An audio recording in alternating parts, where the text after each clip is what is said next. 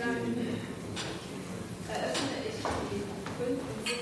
Sitzung des Rechtsausschusses des Deutschen Bundestages und begrüße zum einen die Abgeordnetenkollegen. Das ist auch gut, genau, dann wird es noch besser. Also ich begrüße die Abgeordnetenkollegen, ich begrüße die Sachverständigen hier im Saal und auch diejenigen, die uns zugeschaltet sind. Ich darf äh, begrüßen als Vertreter Vertreterinnen des BMJ, da haben wir Herrn Bockemühl und Herrn äh, Busch. Und wir haben auch viel Interesse auf der Zuschauertribüne zu dieser öffentlichen Anhörung. Gegenstand der heutigen Sitzung, das ist ungewöhnlich, sonst haben wir immer die Gesetze, Gesetzentwürfe hier zu beraten. Heute geht es um einen EU-Richtlinienvorschlag zur Korruptionsbekämpfung. Dieser Vorschlag sieht Präventionsmaßnahmen zur Vorbeugung von Korruption, Vorgaben zu effizienten Ermittlungen und vor allem eine strafrechtliche Harmonisierung der Korruptionsstraftaten in den Mitgliedstaaten vor. Im Rahmen dieser Harmonisierung soll unter anderem eine Gleichstellung von nationalen Mandatsträgern auf der einen Seite und Amtsträgern, also Beamten letztendlich mit Blick auf die Straftaten der Bestechlichkeit und Bestechung im Amt erfolgen.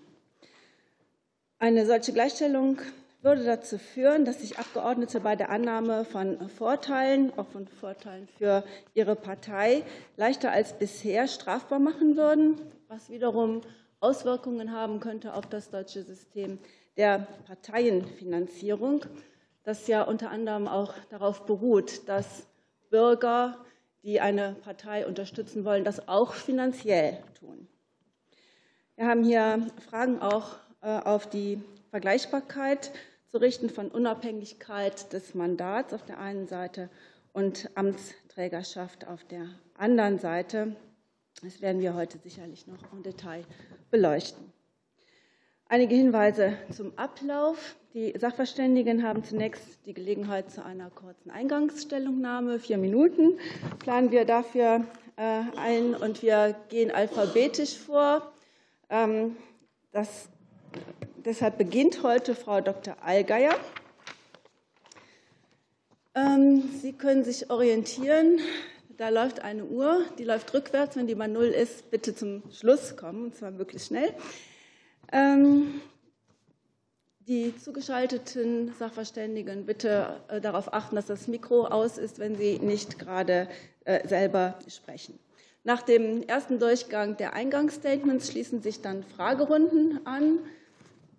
Ähm, in der ersten Fragerunde können von den größeren Fraktionen, nämlich SPD und CDU-CSU, äh, jeweils drei Abgeordnete von den anderen Fraktionen jeweils zwei Abgeordnete Fragen stellen, und zwar jeweils maximal zwei Fragen, egal ob an einen, Abgeordneten, äh, an einen Sachverständigen oder an zwei. Und in der zweiten Runde und weiteren Fragerunden, wenn wir dazu kommen, könnten von jeder Fraktion jeweils zwei Abgeordnete bis zu zwei Fragen an die Sachverständigen stellen.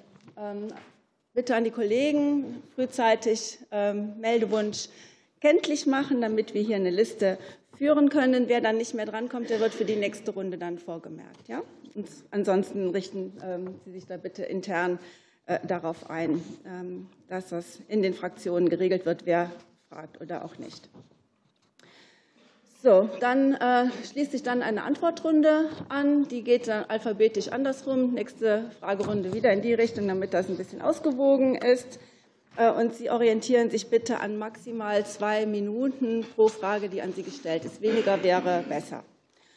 Äh, die Anhörung ist öffentlich. Sie wird live im Parlamentsfernsehen übertragen und ist danach auch in der Mediathek äh, abrufbar. Auf der Grundlage der Tonaufzeichnung wird auch noch ein Wortprotokoll erstellt und deshalb auch noch ein Wort an die Zuhörerinnen und Zuhörer auf der Tribüne. Wir freuen uns über Ihr Interesse. Es wird aber gebeten, hier äh, keine Missfallens- oder Beifallsbekundungen zu machen, sondern das spielt sich hier unten ab. Äh, und äh, Ton- oder Bildaufnahmen sind auch verboten und sind ja auch gar nicht nötig, weil es wird ja alles aufgezeichnet. Also alles, was Sie sich noch mal anschauen wollen, finden Sie auch relativ schnell auf der Seite des Deutschen Bundestages und des Rechtsausschusses. Also in diesem Sinne, danke für die Aufmerksamkeit und es beginnt Frau Dr. Allgeier vom BGH. Genau, in Karlsruhe sind Sie uns zugeschaltet. Vier Minuten, Sie haben das Wort. Meine sehr geehrten Damen und Herren, haben Sie zunächst für die Einladung ähm, recht herzlichen Dank. Wenn die EU entschlossen gegen Korruption vorgehen will, ist das uneingeschränkt zu begrüßen. Die Vorgaben des Richtlinienvorschlags vom 3. Mai sind allerdings zu weitreichend geraten und teilweise auch äußerst bedenklich. Mit Blick auf die knappe Zeit nur schlagwortartig. Der Schwerpunkt soll auf der Abgeordnetenbestechlichkeit, Artikel 7, liegen. Im Ergebnis, das freie Mandat sehe ich dadurch nicht gefährdet. Der Vorschlag stellt Abgeordnete mit sonstigen Amtsträgern zwar gleich, er lässt meines Erachtens aber genügend Raum für eine Umsetzung, die den strukturellen Unterschieden zwischen Abgeordneten und Amtsträgern Rechnung trägt, so wie es unsere derzeitigen Straftatbestände im StGB auch tun. Das ergibt die Auslegung. Der Wortlaut in Artikel 7 ist zwar weit gefasst, steht aber nicht entgegen. Für entscheidend halte ich den Schutzzweck ähm, der Richtlinie. Er zielt nämlich darauf, die demokratischen Institutionen und Werte auf die sich die Europäische Union gründet. Rechtsstaatlichkeit, ähm, Demokratie vor einer Schwächung durch Korruption zu bewahren. Durch die Entgegennahme gesetzlich vorgesehener und ähm, unbedenklicher Zuwendung, denken Sie an zulässige Parteispenden, Essenseinladungen im Wahlkreis, ist dieser Schutzzweck aber nicht berührt. Auch die ähm, Binnensystematik des Vorschlags lässt sich für diese Lesart durchaus anführen. Denn ähm, zum Beispiel Erwägungsgrund 12 stellt auch ausdrücklich auf den ungerechtfertigten, ungerechtfertigten Vorteil ab, der eben dieser Zweckvorgabe folgt. Ähm, Im Übrigen wissen Sie, Richtlinien sind nur hinsichtlich des zu erreichenden Ziels verbindlich. Ähm, Zweck und Ausgestaltung obliegt den Mitgliedstaaten. Meines Erachtens können Sie deshalb die tatbestandliche ähm, Bereichsausnahme, so wie wir sie heute im 108e Absatz 4 haben, auch mit diesen Richtlinienvorgaben fortschreiben.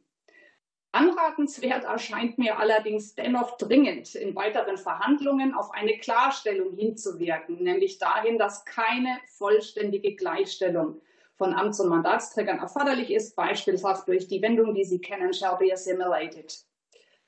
Gewicht ähm, können Sie Ihren Forderungen in Verhandlungen wohl mit dem Hinweis darauf verleihen, dass die Kompetenz der EU, und zwar sowohl aus Artikel 83 Absatz 1 als auch aus Absatz 2 keineswegs auf der Hand liegt.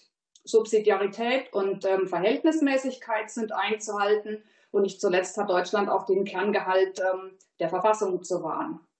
Zu allem anderen nur in Auszügen. Die Bedenken, die der Bundesrat geäußert hat, teile ich in vollem Umfang. Die Strafrahmenvorgaben in Artikel 15 brechen mit der Dogmatik unseres Strafgesetzbuchs. Eine Strafrahmenobergrenze von sechs Jahren beispielhaft kennt unser StGB nicht.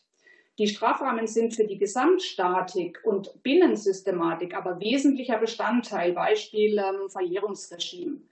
Verzerrungen, die hier zu Inkohärenzen führen, können am Ende auch die Gesamtkonzeption des StGB in Frage stellen.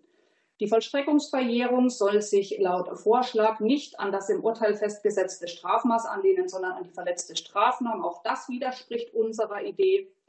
Die Gleichstellung von Privatwirtschaft und öffentlicher Verwaltung ist aufgrund der Strukturunterschiede weder sinnvoll noch angemessen. Die Transparenzvorgaben im Hinblick auf die Offenlegung von Vermögen von Abgeordneten begegnet meines Erachtens verfassungsrechtlichen Bedenken.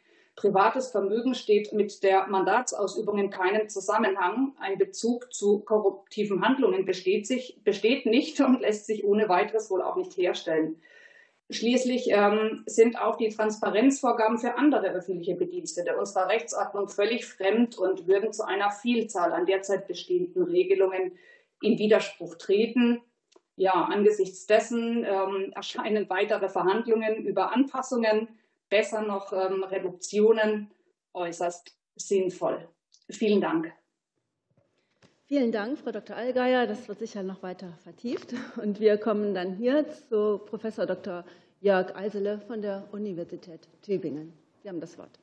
Meine sehr geehrten Damen und Herren, zunächst herzlichen Dank für die Einladung. Meine Ausführungen gehen in dieselbe Richtung wie diejenigen meiner Vorrednerin. Was die Bestechlichkeit nach Artikel 7 des Richtlinienentwurfs anbelangt, wäre es tatsächlich wünschenswert, wenn den Mitgliedstaaten ein größerer Spielraum verbliebe. Aber selbst wenn dies bei den weiteren Verhandlungen nicht möglich sein sollte und die Richtlinie auch nicht auf das Merkmal eines ungerechtfertigten Vorteils abstellt, würde dies meines Erachtens keine Strafbarkeitsfalle für Abgeordnete begründen. Dies folgt zunächst daraus, dass nach Artikel 7 des Entwurfs eine echte Unrechtsvereinbarung erforderlich ist. Das heißt, der Vorteil muss als Gegenleistung für eine bestimmte Handlung des Mandatsträgers gewährt werden. Die bloße Vorteilsgewährung und damit die sogenannte Klimapflege für die allgemeine Mandatsausübung muss nicht unter Strafe gestellt werden. Damit werden sich viele Probleme im Bereich von Einladungen, Gastgeschenken, die bei 331 Probleme bereiten, sich erst gar nicht stellen. Der Vorschlag verlangt also keine vollständige Gleichstellung von Mandats- und Amtsträgern im deutschen Strafrecht. Im Übrigen ist die Annahme von gerechtigten Vorteilen auch ohne Normierung eines Merkmals nicht strafbar. Dies folgt daraus, dass die Unrechtsvereinbarung stets ein regelwidriges Verhältnis voraussetzt. Daran kann auch die Richtlinie nichts ändern, mag sie auch in Artikel 10 und 11 explizit von einem ungerechtigten Vorteil sprechen, in Artikel 7 nicht. Systematisch insgesamt wenig überzeugenden Vorschlag kein Umkehrschluss gezogen werden kann, folgt europarechtlich zum einen bereits daraus, dass mit Blick auf den Verhältnismäßigkeitsgrundsatz und das Schuldprinzip eine rechtmäßige Vorteilsgewährung per se nicht bestraft werden darf. Zum anderen hat allein der deutsche Gesetzgeber die Kompetenz, das Abgeordnetenrecht zu regeln.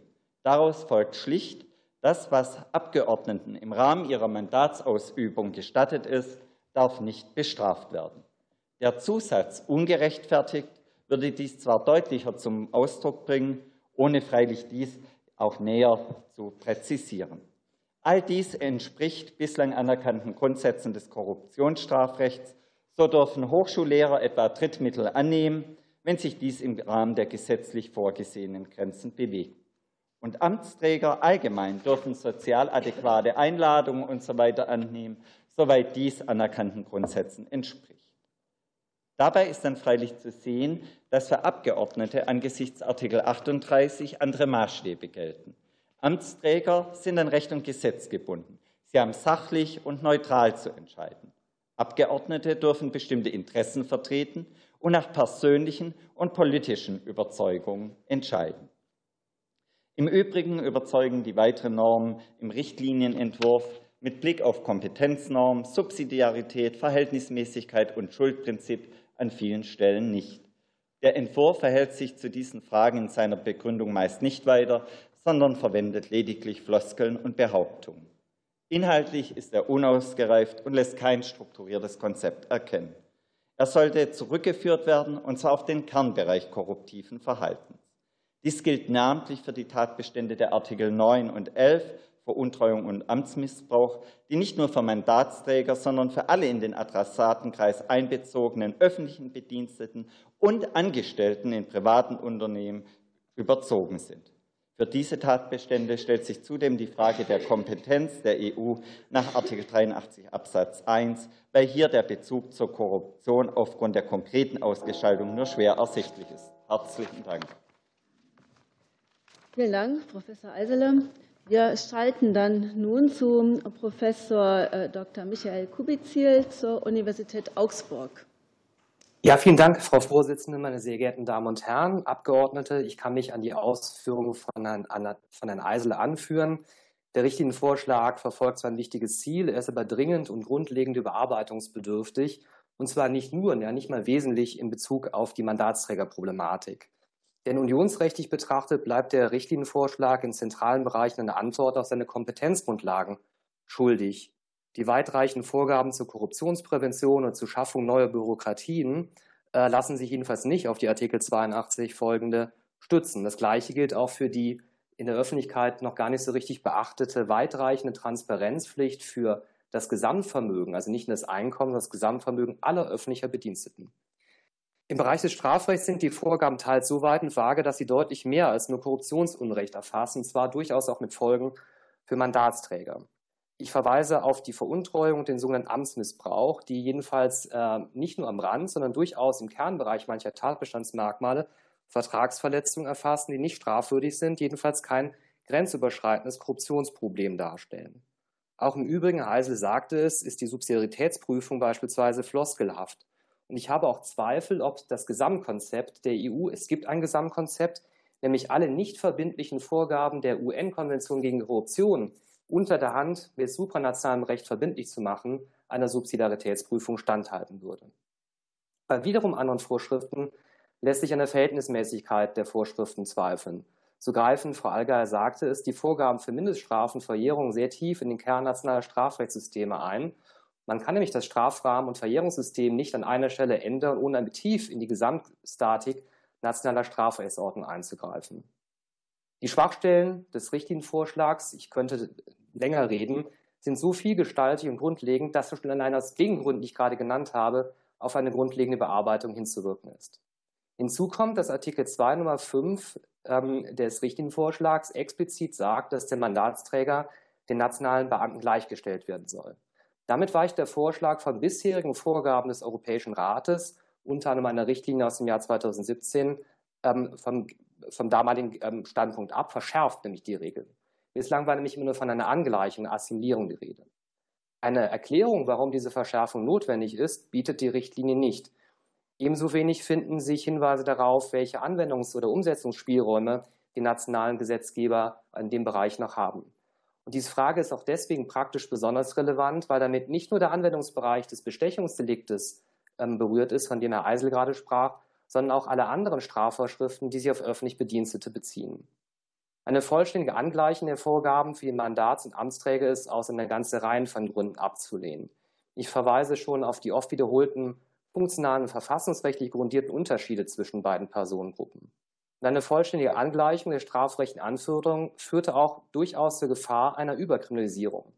Wenn etwa jede Verknüpfung eines wie auch immer gearteten Vorteils mit der Handlung bei der Ausübung des Dienstes von einem Bestechungstatbestand erfasst wird, dann können durchaus auch Absprachen zwischen Abgeordneten, die den Wesen der Politik ausmachen, jedenfalls im Anwendungsbereich solcher Vorschriften geraten. Vergleichbare Überkriminalisierung treten bei der Veruntreuung und beim sogenannten Amtsmissbrauch auf, die schon tatbestandlich gar nicht auf Abgeordnete zugeschnitten sind, aber dennoch Anwendung finden sollen. Was ist zum Beispiel eine pflichtwidrige Bindung von Vermögen, also Steuergeldern, durch einen Haushalter im Deutschen Bundestag? Beheben ließen sich diese Folgeprobleme zwar also die Folgeprobleme der Gleichstellung von wesentlich Ungleichen durch eine einschränkende Interpretation der Vorgaben der Richtlinie und damit durch eine eingeschränkte Umsetzung der Richtlinie durch einen deutschen Gesetzgeber. Auch wäre es möglich, dass ein deutsches Gericht in der Staatsanwaltschaft die Vorschriften nochmal weiter restriktiv interpretiert. Beides führt jedoch zu Rechtsunsicherheiten, wobei das letzte Wort der EuGH hat. Deswegen plädiere ich dafür, darauf hinzuwirken, dass es bei den bisherigen Wordingen vergleichbaren Rechtsakten bleiben soll dass nämlich eine Assimilierung oder Angleichung notwendig ist, nicht aber eine vollständige Gleichstellung. Vielen Dank. Vielen Dank, Professor Kubizil. Bei uns geht es hier vor Ort weiter mit Timo Lange von Lobby Control. Sehr geehrte Frau Vorsitzende, sehr geehrte Abgeordnete und sehr geehrte Damen und Herren, auch äh, von meiner Seite vielen Dank, äh, zu diesem wichtigen Thema hier äh, Stellung nehmen zu können. Korruption ist bedauerlicherweise auch im Jahr 2023 in der EU immer wieder in den Schlagzeilen. Wir alle erinnern uns an den unter dem Namen Qatargate äh, in die Historie eingegangenen Skandal im Europäischen Parlament ähm, Ende letzten Jahres. Wir erinnern uns an die Aserbaidschan-Affäre ähm, und gerade letzte Woche konnten wir auf tagesschau.de lesen, die portugiesische Polizei hat mehrere Ministerien und den Amtssitz von Ministerpräsident Costa durchsucht. Es geht um den Verdacht der Korruption bei Lithium- und Wasserstoffprojekten. Costas Stabschef soll verhaftet worden sein. Das alles zeigt, der Kampf gegen Korruption ist von besonderer Bedeutung, EU-weit und auch besonders wichtig, um unsere Demokratie zu schützen. Korruption ist in besonderem Maße geeignet, das Vertrauen in Demokratie, in demokratische Institutionen und Verfahren zu gefährden. Die genannten Skandale haben dem Parlamentarismus schweren Schaden zugefügt. Insofern unterstützen wir das grundlegende Ansinnen der EU-Richtlinie oder des EU-Kommissionsvorschlages, auch EU-weit zu hohen Standards bei der Korruptionsbekämpfung zu kommen und erwarten in dem Sinne trotz aller legitimer Bedenken, was Fragen in nationale Umsetzung angeht, auch von Deutschland, von der deutschen Bundesregierung einen, einen, ja, einen Einsatz in Brüssel für eine, für eine ambitionierte Richtlinie, die natürlich sinnvoll und zielführend Korruption bekämpfen soll. Ähm, es gibt natürlich eine ganze Reihe von Fragen, von denen wir einige gerade auch schon äh, angesprochen gehört haben, der Gesetzgebungskompetenz, des Eingriffes in, in Staatsorganisationsrecht, ähm, der Strafmaßsystematik ähm, und insbesondere auch Fragen, wie, wie es mit der äh, Korruption, Bekämpfung oder Repression von Korruption bei den MandatsträgerInnen umzugehen. All diese Fragen müssen diskutiert werden. Die Richtlinie ist ja auch gerade noch im Entwurfsstadium. Wir halten viele dieser Fragen für, für lösbar und denken, dass Deutschland da eine gute Rolle spielen kann, auch treibend voranzugehen, nicht vor allem bremsend im Rat, ähm, um eben auch EU-weit zu hohen Standards zu kommen. Viele, man kann denken, in Deutschland sind viele Dinge vielleicht nicht so notwendig. Im äh, Index von Transparency International steht Deutschland ja immer recht weit oben. Dennoch äh, hat Deutschland hier auch eine wichtige Vorbildfunktion, auch innerhalb der EU. Ähm, wenn wir uns erinnern an die Strafrechts, äh, an, das, an die UN-Konvention gegen Korruption, das sah einfach richtig schlecht aus, wie lange Deutschland äh, dort eben nicht ratifizieren konnte und international dafür Unverständnis geerntet hat. Das sollte sich hier nicht wiederholen. Die, was die Richtlinie auch richtig macht, ist auf ein, ein gutes Zusammenspiel zwischen Prävention und ähm, Repression hinzuweisen. Was die repressiven Maßnahmen angeht, den Straftatbestand, Abgeordnetenbestechung, ähm, Mandatsträgerkorruption, haben wir hier äh, von den Sachverständigen schon sehr gute Vorschläge vorgelegt bekommen. Auch der Hinweis darauf, das ist für uns als Lobby Control nochmal besonders wichtig, dass das, was in der Maskenaffäre sich zugetragen hat, dass das nicht nur parlamentsrechtlich untersagt wird, sondern auch strafrechtlich. Das sollte hier ein Anlass dazu sein, hier entschieden voranzugehen. Die Vorschläge ähm, äh, in der Literatur von, von, Herrn Zimmermann, ähm, auch von Herrn Kuwitz, ja, auch Herrn Pohlreich, äh, gehen in die richtige Richtung in, die, in, in, dieser Hinsicht. Und was die Prävention angeht, äh, da ist Deutschland ja schon einige gute Schritte vorangekommen mit der Reform des Abgeordnetenrechts 2021 im Nachgang der Maskenaffäre mit der Einführung des Lobbyregistergesetzes und der aktuellen Verschärfung, ähm, mit ähm, der aktuell diskutierten Reform bei der Parteienfinanzierung, beim Parteiengesetz. Und ja, wir äh, fordern den Bundestag auf, hier entschieden weiter voranzugehen. Ähm, einige Dinge auch aus dem Koalitionsvertrag warten dann noch auf ihre Umsetzung. Vielen Dank. Vielen Dank. Dann äh, schalten wir nun zur Universität des Saarlands. Und da ist am Mikro Professor Dr. Marco Mansdörfer. Ja, vielen Dank, sehr geehrte Damen und Herren. Ähm, ich melde mich heute nicht aus der Universität des Saarlandes, sondern Sie sehen im Hintergrund äh, die Unfallchirurgie der Universitätsklinik Freiburg, deren äh, Künste ich ähm, in der letzten Woche genießen durfte. Ähm, nichtsdestotrotz haben mir die dortigen Ärzte hier die heutige Teilnahme sehr freundlich ermöglicht. Ähm, sehr geehrte Damen und Herren, mein, meine Fragestellung war ähm, ausgehend vom freien Mandat, ob durch den Richtlinienvorwurf das freie Mandat des Abgeordneten beeinträchtigt würde und ob dies verfassungsrechtlich gerechtfertigt sei. An, diesem, an dieser Fragestellung will ich auch meinen Vortrag orientieren. Also zunächst mal die Frage stellen, ist das freie Mandat betroffen? Und zweitens, ist ein Eingriff gerechtfertigt. Ja, zur ersten Frage. Das freie Mandat ist durch diesen ähm, Richtlinienvorschlag betroffen und in das freie Mandat wird eingegriffen. Wir alle äh, wissen um die Schädlichkeit der Korruption im politischen und im verwaltungsrechtlichen und im privatwirtschaftlichen Bereich. Ähm, gleichwohl hat der Abgeordnete ein freies Mandat, soll relativ frei äh, die Interessen vertreten. Da gehört in der deutschen Verfassungstradition auch ein gewisser Lobbyismus und eine gewisse Kooperation, Austausch und eine Verknüpfung mit Interessenvertretern in der demokratischen Gesellschaft zusammen.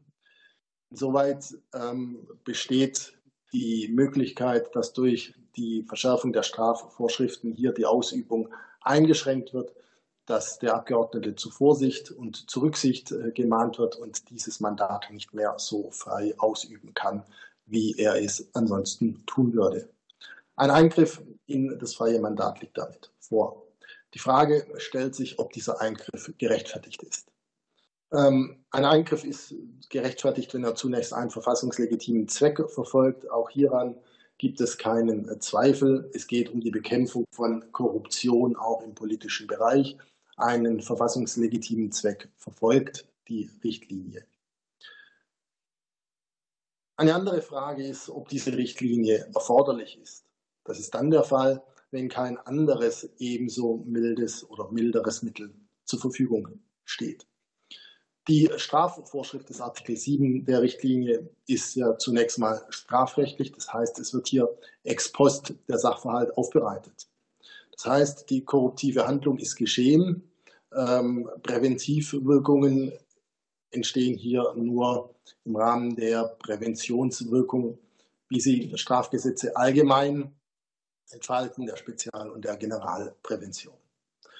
Hier stellt sich die Frage, ob nicht ähm, eine ausgesprochene Compliance im Vorfeld bereits stärker präventiv wirkt und stärkere Prävention entfaltet, als das Strafrecht dies tut. Das Strafrecht ist grundsätzlich Ultima Ratio ähm, und ähm, daran äh, sollte hier gedacht werden. Es ist also nicht notwendiges Mittel, es ist ein Mittel, das nur im Einklang mit anderen Präventionsmechanismen sinnvoll ausgestaltet werden kann und soll. Und wenn andere präventive Mechanismen vorhanden sind, sind diese eventuell stärker zu benutzen. Ist der Richtlinienvorschlag angemessen ähm, im Bereich große Korruption? Ist eine volle Gleichstellung angemessen im Bereich Lobbyismus? Ähm, hier ein Vorschlag gegeben, der über das Angemessene ähm, hinausgeht und damit das freie Mandat unangemessen beeinträchtigt. Vielen Dank. Vielen Dank, Professor Dr. Mansdörfer. Äh, wir kommen dann zu äh, Dr. Anja Meyer-Mertens von Transparency International. Sie haben das Wort. Sehr geehrte Frau Vorsitzende, sehr geehrte Damen und Herren Abgeordnete, sehr geehrte Damen und Herren, ich danke Ihnen für die Einladung. Der Gegenstand dieser Anhörung, der Richtlinienvorschlag der Europäischen Kommission zur Korruptionsbekämpfung, stammt nicht aus dem Nichts, sondern basiert auf die Konvention der Vereinten Nationen gegen Korruption und setzt die Inhalte des UNCAC für die EU verbindlich um. Transparency Deutschland sieht die Richtlinie als eine große Chance an, da sie die richtigen Themen und Sachverhalte angeht und entsprechend regeln will. Wichtig hierbei sind insbesondere die Aspekte der Prävention, die internationale Zusammenarbeit und die Berücksichtigung international organisierter Korruption, eng angelehnt auch an der internationalen organisierten Kriminalität. Die Kommission betont in der Begründung der Richtlinie zu Recht, dass sie die Korruptionsbekämpfung als eine zentrale Säule für die Rechtsstaatlichkeit betrachtet.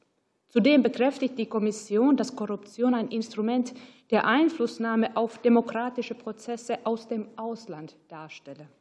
Daher sei diese Richtlinie ein Instrument zur Verteidigung der Demokratie.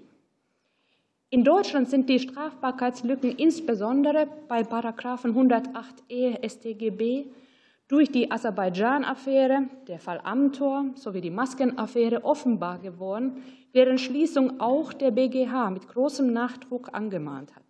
Diese Ereignisse haben zu erheblichen Unmut in der Bevölkerung geführt und das Vertrauen in die Demokratie beschädigt. Ausweislich der polizeilichen Kriminalstatistik ist es bislang zu keiner nennenswerten Zahl von Verurteilungen gekommen, Ergingen Urteile, so bestrafen sie ausschließlich die kommunale Ebene. Im Folgenden gehe ich auf die wesentlichen, einige wesentliche Punkte bei der Reform der Regelungen von Mandatsträgerbestechung ein, die meine Vorredner bereits auch schon erwähnt haben. Zum einen das Verhältnis der, des EU-Richtlinienvorschlags zum freien Mandat. Wir sehen keine Kollision des Vorschlags der EU-Kommission mit der verfassungsrechtlichen Stellung der Abgeordneten in Deutschland.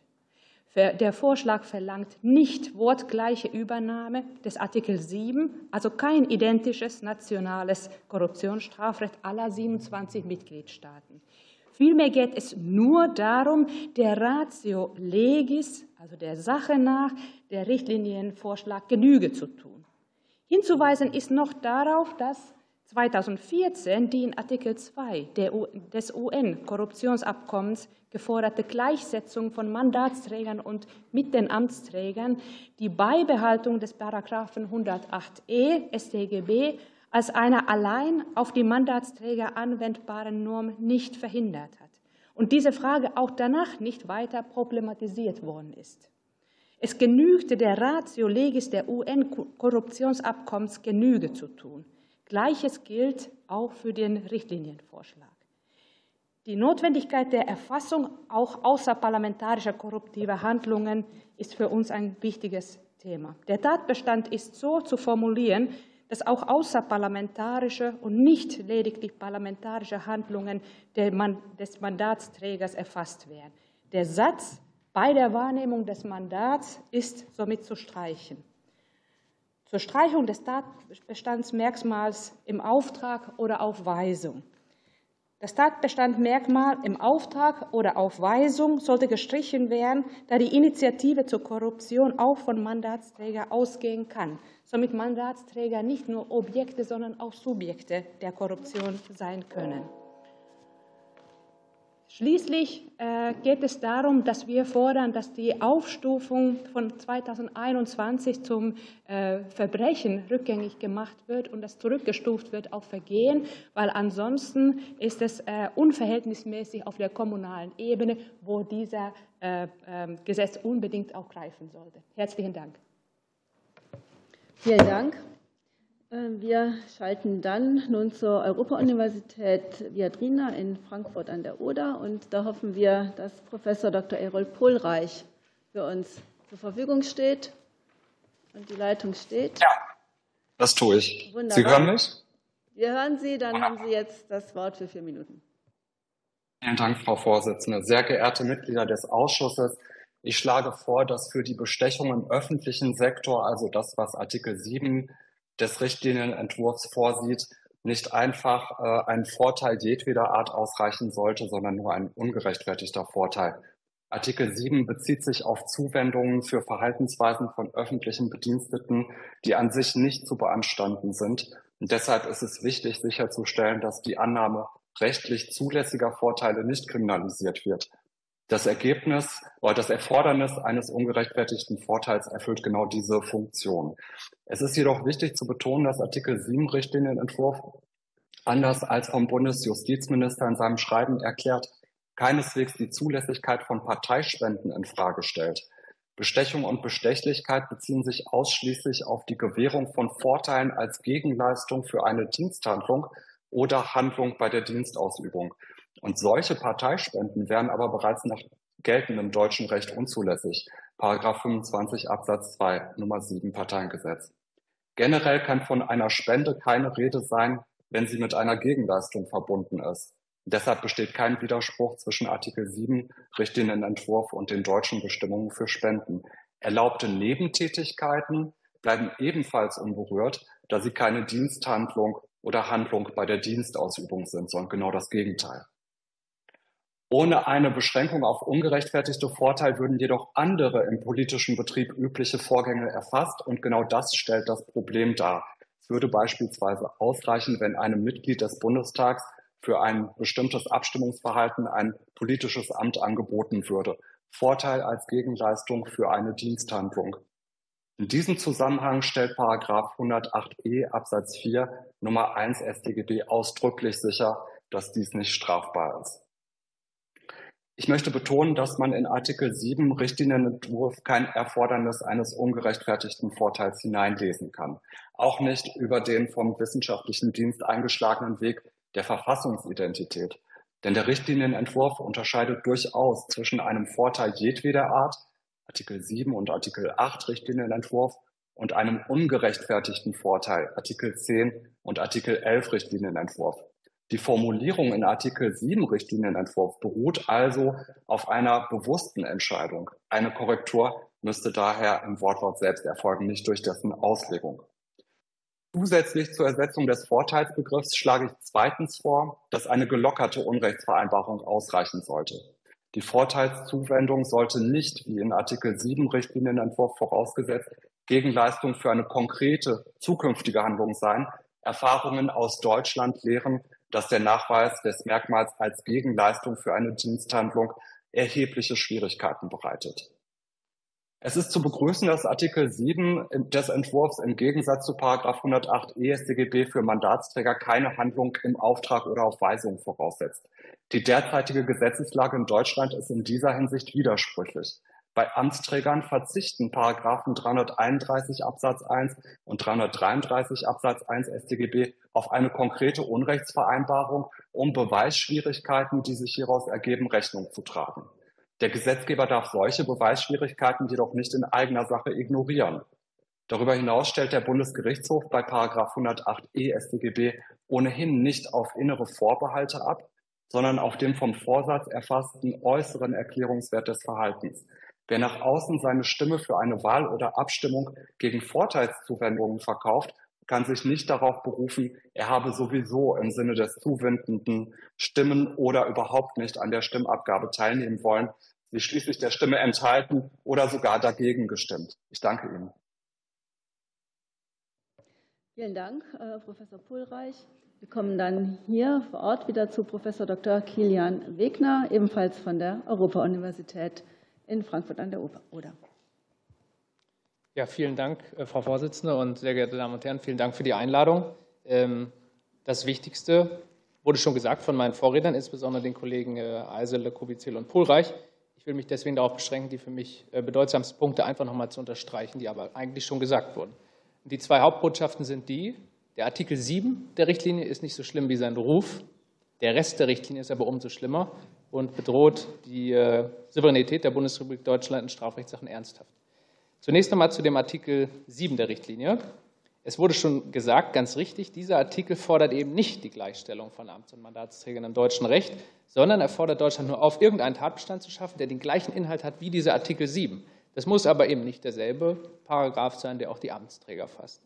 Deutschland könnte also zum Beispiel bei dem System bleiben, das es jetzt schon hat, dass die Amtsträger in den Paragraphen 331 und folgender StGB geregelt sind und die Mandatsträger in Paragraphen 108e StGB. Der 108e StGB müsste dann eben nur denselben Inhalt haben wie der Artikel 7 der Richtlinie im Entwurf. Hat denn der Artikel 7 schon ungefähr den gleichen Inhalt wie 108e? Ja, die Unterschiede sind sehr gering, das wurde hier schon gesagt. Es gibt eigentlich nur noch zwei Baustellen. Die eine Baustelle ist das Thema ungerechtfertigter Vorteil. Dieses Merkmal, dieses Adjektiv ungerechtfertigt fehlt jetzt in der Richtlinie. Und das ist ein Problem, wie schon dargelegt wurde, denn Politik ist immer ein Tausch von Vorteilen und die sind zu ähm, erheblichen Teilen legal, also dieser Austausch. Äh, Herr Pohlreich hatte gesagt, dass die Spenden, die immer wieder genannt werden, ein schlechtes Beispiel für so einen legalen Austausch sind, denn es ist in Deutschland illegal, Spenden zu verabreden im Austausch politische Vorteile. Das steht in den entsprechenden Regeln äh, über Spenden, sowohl für Parteispenden als auch für Individualspenden schon drin. Also darum geht es überhaupt nicht. Es geht um andere ähm, Beispiele aus dem innerparlamentarischen Bereich zum Beispiel. Frei gewähltes Beispiel, wenn eine Fraktion zum Beispiel sagen würde zu der anderen Fraktion, wir werden einem, einer Änderung des sozialen Mietrechts nur zustimmen, wenn ihr dafür in der Strafprozessordnung einem Quick Freeze zustimmt, ja, im Bereich der Vorratsdatenspeicherung. Ja. Sowas würde niemand tun. Aber wenn das jemand tun würde, dann wäre das ein Tausch, den wir für legal empfinden würden. So ist der Parlamentarismus. Das würde dann unter diesen Tatbestand fallen. Das kann natürlich nicht darunter fallen. Also das muss aus Klarstellungsgründen dazukommen, dass es immer noch ein normatives Korrektiv braucht. Es gibt legalen Tausch von Vorteilen in der Politik. Der zweite Punkt ist dieses Merkmal im Auftrag oder auf Weisung. Wurde auch schon gesagt, dass das in der aktuellen Auslegung, wie der BGH dieses Merkmal wahrnimmt, keine besonders starke Einschränkung des Tatbestands ist. Der BGH lässt es ausreichen, wenn durch den Tausch von Vorteilen der, Ausdruck, der Eindruck entsteht, dass hier eine Entscheidung gekauft wurde, wenn das nach außen nicht ausgeräumt ist aus den Gesamtumständen, dann wird davon ausgegangen, dass der Mandatsträger im Auftrag oder auf Weisung des Vorteilsgebers handelt. Wenn man dieses Merkmal streichen müsste, weil es in Artikel 7 der Richtlinie nicht enthalten ist, dann wäre das keine große Einschränkung. Da müsste Deutschland insgesamt nicht viel machen, könnte sein 108e StGB sehr, sehr leicht in den Artikel 7 äh, der Richtlinie anpassen, ohne dass äh, irgendwie das freie Mandat gefährdet wäre. Umso schlimmer dann aber, das hatte insbesondere auch Herr Eisler ausgeführt, der Rest der Richtlinie. Dort haben wir sehr, sehr viele Vorschriften, die, die weit gehen, die schon für sich genommen das Verhältnismäßigkeitsprinzip nicht achten und schon gar nicht mit den äh, kompetenziellen Vorgaben der Verträge, der europäischen Verträge vereinbar sind. Als Beispiel wurde der Amtsmissbrauch genannt, den will ich hier noch mal kurz aufgreifen. Da steht drin, jeder Mandatsträger, jeder Amtsträger und jeder Beschäftigte in einem privaten Betrieb soll sich künftig strafbar machen, wenn er irgendeine Rechtsregel verstößt, dabei gleichzeitig die Absicht hat, irgendjemand einen Vorteil zu verschaffen. Ja, also der Professor, der Tränen überströmt, äh, der Kandidat noch vier Punkte gibt statt drei, was angemessen wäre, würde sich strafbar machen, ist es eine Fehlentscheidung. Drei wären ja angemessen und es ist zum Vorteil der jeweiligen Studentin damit eine Straftat Amtsmissbrauch. Ja, das spüren wir. Wir sind sehr weit raus aus dem äh, Korruptionsbereich und davon könnte man mindestens zehn weitere Beispiele aus dieser Richtlinie finden und die darf deswegen in dieser Form nicht kommen. Vielen Dank. Vielen Dank. Ich hätte mir da eine geschlechtsneutralere Formulierung des Beispiels gewünscht. Nicht der Professor Super. und die Studentin, sondern vielleicht mal andersrum. Ähm, aber wir kommen dann jetzt zum letzten Sachverständigen in dieser Runde. Das ist Professor Dr. Zimmermann von der Uni Münster. Sehr geehrte Frau Vorsitzende, meine sehr geehrten Damen und Herren, das Alphabet will es so, dass nun schon fast alles gesagt ist, aber eben noch nicht von allen. Den Schwerpunkt bilden heute die Folgen der geplanten EU-Richtlinie für die Mandatsträgerbestechung, Paragraph 108e des deutschen Strafgesetzbuchs. Allerdings ist das, wie schon deutlich wurde, nur die sprichwörtliche Spitze des Eisbergs. Und der Kommissionsentwurf brächte noch viele weitere Probleme mit sich. Stichwörter Veruntreuung, Amtsmissbrauch, auch im privaten Sektor und ungerechtfertigte Bereicherung. Nun aber zum persönlichen Anwendungsbereich der angedachten Neuregelung, speziell der Bestechung und Bestechlichkeit.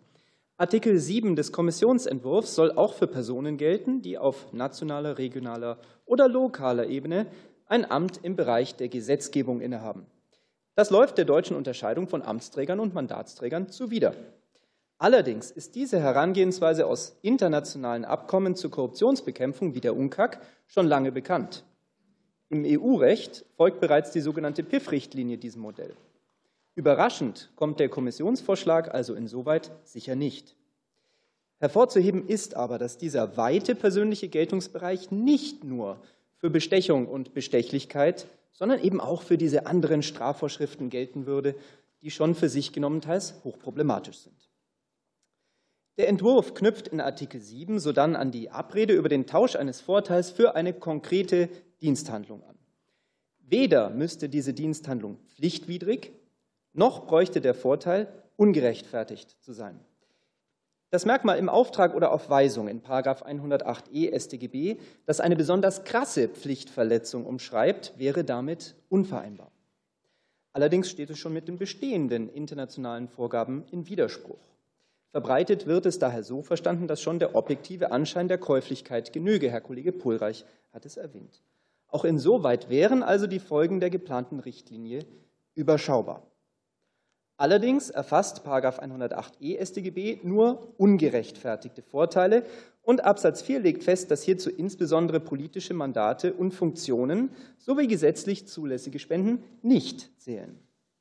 Wenn Artikel 7 des Vorschlags auf das Erfordernis eines ungerechtfertigten Vorteils verzichtet, dürfte selbst die Wahl des Bundeskanzlers unstreitig einen Verhalten in Ausübung des Mandats nicht mehr von einer Amtsführung des Kandidaten abhängig gemacht werden, die den politischen Zielen des Mandatsträgers entspricht, denn dies wäre ein immaterieller Vorteil. Auf kommunaler Ebene wäre schon die mit Gewerbesteuereinnahmen verbundene Investitionszusage eines Unternehmens problematisch, sofern die Mitglieder des Gemeinderats für einen bestimmten Bebauungsplan votieren. Wenn die im politischen Geschäft einer Demokratie alltäglichen Aushandlungsprozesse also auch künftig nicht strafbar sein sollen, dann sollte dies im Normtext der EU-Vorgabe klar zum Ausdruck kommen. Es erschiene daher sehr ratsam, bei den Verhandlungen darauf zu dringen, dass der besagte Artikel 7 auf ungerechtfertigte Vorteile beschränkt wird, vollständige Zustimmung zum Kollegen Pulreich. Andere Vorschriften der geplanten Richtlinie sehen diese Einschränkung schließlich ebenfalls vor. Lassen Sie mich mit einer grundsätzlichen Überlegung schließen. Das Strafrecht gilt als das schärfste Schwert des Staates, das nur mit Bedacht eingesetzt werden darf. Schon vor diesem Hintergrund geht die geplante Richtlinie zur Korruptionsbekämpfung an etlichen Stellen sogar deutlich zu weit. Sie würde die Mitgliedstaaten zwingen, selbst ehrenamtlich tätigen Mandatsträgern sehr viel umfassendere Strafbarkeitsrisiken aufzubürden.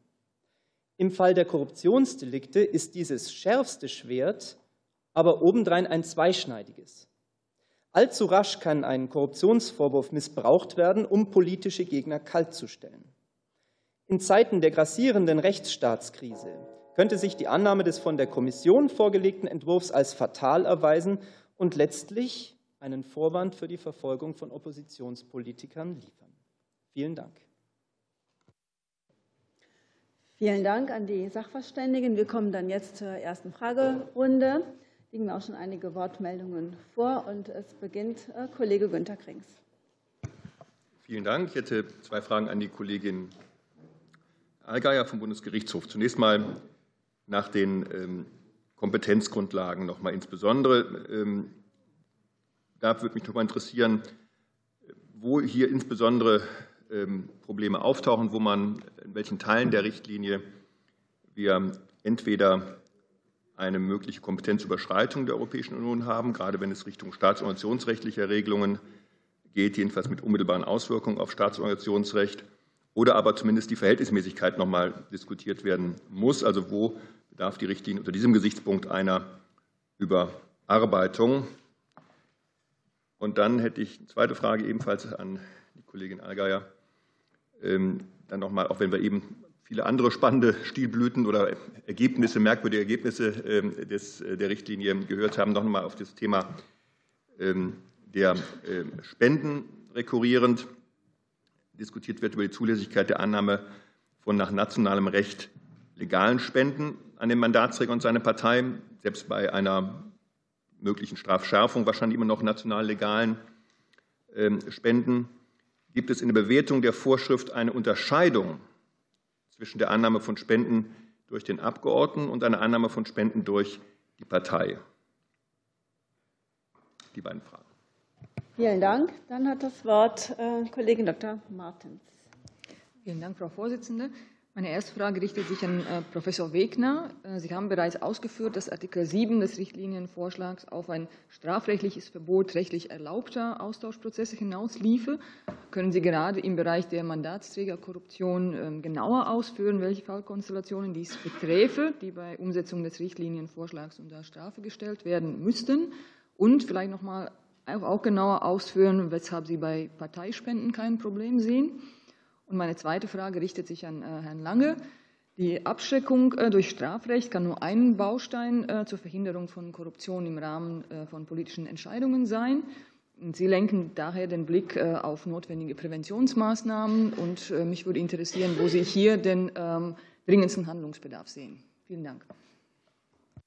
Dankeschön. Dann hat Frau Eichwede das Vielen Dank, Frau Vorsitzende. Vielen Dank an die Sachverständigen für Ihre Ausführungen. Ich habe äh, eine Frage an zwei Sachverständige, ähm, an die Herren Professoren Zimmermann und Professor Wegner. Ähm, neben den Regelungen, die Auswirkungen auf die strafrechtlichen Regelungen zur Abgeordnetenbestechung haben, enthält der Richtlinienentwurf ja auch eine Vielzahl weiterer Vorgaben, auf die Sie teilweise schon eingegangen sind, die sehr weitgehend sind und erhebliche Auswirkungen auf das deutsche Rechtssystem haben. Könnten Sie hierzu noch mal die wichtigsten Punkte erläutern, die Sie besonders kritisch sehen? Herr Professor Wegner, Sie haben hier ja schon mit begonnen. Vielen Dank. Als nächster spricht äh, Johannes Fechner. Vielen Dank, Frau Vorsitzende. Ich hätte eine Frage, ich habe eine Frage an Herrn Lange. Ähm, könnten Sie noch mal die Argumente darlegen, warum Sie die kommunalen äh, Amtsträger äh, ausnehmen? Ähm, und äh, dann hätte ich noch eine zweite Frage an Herrn ähm, Professor Zimmermann. Zur Gleichsetzung von Amts- und Mandatsträgern könnten Sie da noch mal genauer die Auswirkungen auf unsere Rechtsordnung beschreiben, vielleicht auch mit dem Vergleich ähm, wie die möglichen Konflikte, die Sie ja ansatzweise schon beschrieben haben, andere Rechtsordnungen in Europa, andere Länder dann ähm, gelöst haben oder welche Probleme es dort gegeben hat, möglicherweise. Dankeschön. Die nächste Frage kommt von Frau Bayram. Ja, ich habe zwei Fragen an Herrn Professor Pohlreich. Sie sagen, Artikel 7 des Entwurfs ist schon jetzt mit unserem Spendenrecht vereinbar. Droht denn aber einem Abgeordneten möglicherweise Strafverfolgung, wenn bei ihm Gelder auftauchen, die eine unzulässige Zuwendung sein könnten? Und erhöht der Verzicht auf das Gegenleistungserfordernis diese Gefahr nicht sogar? Das ist meine erste Frage. Und die zweite Frage, wird durch Artikel 7 des Richtlinienvorschlags in seiner derzeitigen Fassung in die in Artikel 38 Absatz 1 Satz 2 Grundgesetz verankerte freie Ausübung des Mandats eingegriffen. Kann ich meine Fragen an äh, die weitere Sachverständige gleich anschließen, weil ich alleine jetzt heute hier bin? Oder? Ja, dann mache ich das einfach. Und dann hätte ich das geht, zwei. Das geht leider nicht, weil das jetzt wirklich unseren neuen Regeln gleich widersprechen würde, liebe Frau Bayram. Wir hoffen, dass wir schnell durchkommen und Sie Gut. dann in der zweiten Runde. Ja, aber ja, nach den Herr, alten Regeln wäre es ja auch der, nicht gegangen. Herr Krings hat auch drei Fragen gestellt. Nee, nee, nee. Nein. Herr Hebeling. Es ist manchmal etwas exzessiv, aber das ist gleichmäßig verteilt, würde ich sagen. Ja, Frau, Frau, Vorsitzende, vielen Dank. Ich hätte zwei Fragen an Herrn äh, Professor Kubizil. Äh, Sie haben in, Ihrem, ähm, äh, in Ihrer Stellungnahme gerade ja auch auf die, auf die Begriffe considered as a national official bzw. assimilated as public officials ähm, abgestellt. Ähm, jetzt ist uns vom äh, Bundesjustizministerium in der letzten Sitzung des äh, Unterausschusses Europarecht schon gesagt worden, dass da eine Anpassung hin zu Assimilated as Public Officials ähm, vorgesehen sei oder äh, bereits geschehen sei. Könnten Sie ähm, noch mal etwas vertiefen, wo denn der qualitative Unterschied zwischen den Begrifflichkeiten im Hinblick auf unsere Fragestellung ist und ähm, weshalb ähm, die eine Formulierung eben die unproblematischere gegenüber der anderen ist. Und äh, die zweite Frage, ähm, ob beide Formulierungen oder eine Formulierung eben in irgendeiner Form auf, äh, ich sage das jetzt mal etwas salopp, Kollisionskurs mit Artikel 38 des Grundgesetzes steht. Dann hat das Wort Frau Bünger. Vielen Dank, Frau Vorsitzende. Ich habe zwei Fragen an Frau Dr. Mertens. Ähm, es wurden jetzt ziemlich viele juristische Fragen gestellt, aber ich würde noch mal so ein bisschen allgemeinere Frage stellen, ähm, weil einmal, einmal wurde ja gefragt, ob das die Artikel 38 unterwandert, die äh, freie Ausübung des Mandates. Aber ich würde gerne von Ihnen noch mal wissen, in welcher Form sollten außerparlamentarische Tätigkeiten erfasst werden und wann sollte Ihrer Ansicht nach eine Parteispende unter den Straftatbestand fallen und wann nicht. Vielen Dank. Dann hat Carsten Müller das Wort. Ja, vielen Dank, Frau Vorsitzende. Ich habe zwei Fragen an Herrn Professor Dr. Eisele. Zum einen könnten Sie bitte noch mal vertieft ähm, auf die Annexharmonisierungskompetenz der Union nach Artikel 83 Absatz 2 AEUV eingehen. Und äh, die zweite Frage bezieht sich auf den Artikel 3 Absatz 3 der Richtlinie. Welche Auswirkungen hätte die Vorschrift und gäbe es in der Umsetzung Unterschiede zwischen Amts- und Mandatsträgern? Vielen Dank.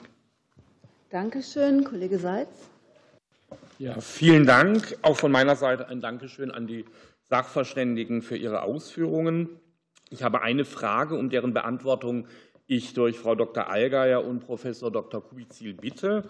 Und zwar, wir hatten jetzt aus meiner Sicht überzeugend dargelegt gehört, dass Parteispenden durch die Richtlinie nicht betroffen werden. Deswegen bitte ich um Ausführungen, wie es bei Individualspenden direkt an Abgeordnete geht. Und daraus abgeleitet äh, stellt sich dann die Frage, ob es ein verfassungsrechtliches Gebot gibt, dass Individualspenden zulässig sein müssen oder könnte der Gesetzgeber hier auch äh, diese ausschließen. Also steht das im Entscheidungsspielraum des Gesetzgebers, diese zuzulassen oder nicht. Vielen Dank. Dann hat Thorsten Lieb das Wort. Vielen Dank, Frau Vorsitzende. Von meiner Seite vielen Dank auch an die Sachverständigen. Es scheint sich hier eine große Übereinstimmung äh, anzudeuten, aber warten wir mal die weiteren, äh, weiteren Antwortrunden ab. Ich habe zwei Fragen an Herrn Professor Mansdörfer. Und zwar einmal geht es um das, die Frage der Erforderlichkeit der Maßnahme. Da würde ich Sie bitten, da Ihre angedeutete Kritik noch mal etwas, äh, etwas zu vertiefen, den Punkt noch mal etwas näher, näher auszuführen.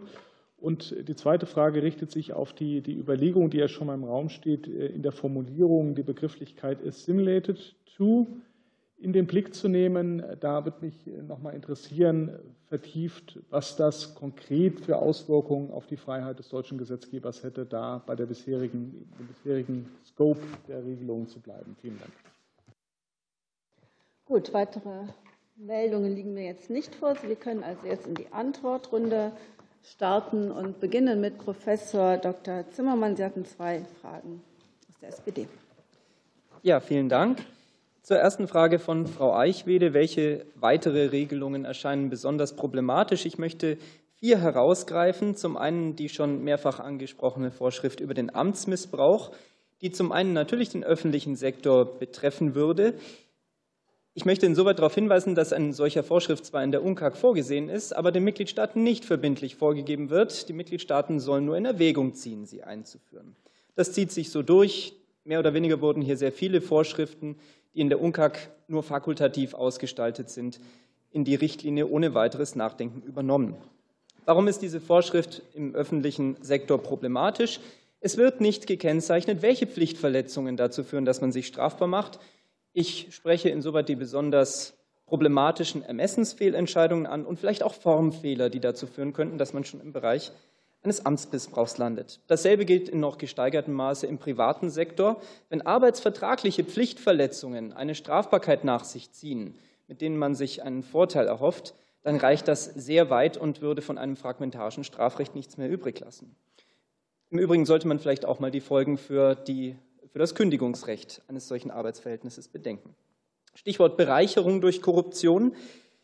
Ein Tatbestand, der so neu ist, der ebenfalls in der UNCAC nur fakultativ ausgestaltet ist und dort überdies an die Vereinbarkeit mit der Verfassung der Vertragsstaaten gekoppelt wurde.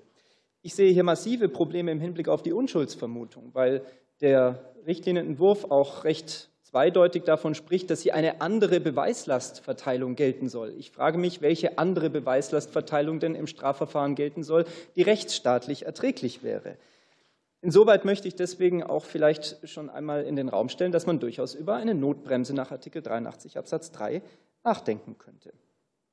Der Punkt Veruntreuung wurde schon angesprochen. Hier handelt es sich um einen Tatbestand, der zwar keinen allzu großen Umsetzungsbedarf nach sich zöge in Deutschland, das Problem wäre aber, dass wir hier wohl keinen Subsidiaritätscharakter einer solchen EU-Regelung haben. Und zuletzt, es geht um die Versuchsstrafbarkeit vieler dieser Vorschriften, und das geht nun endgültig zu weit. Und das, würde ich sagen, sind auch die Implikationen dieses Gesamtpakets, die die größten Brüche innerhalb der deutschen Rechtsordnung hervorrufen würden.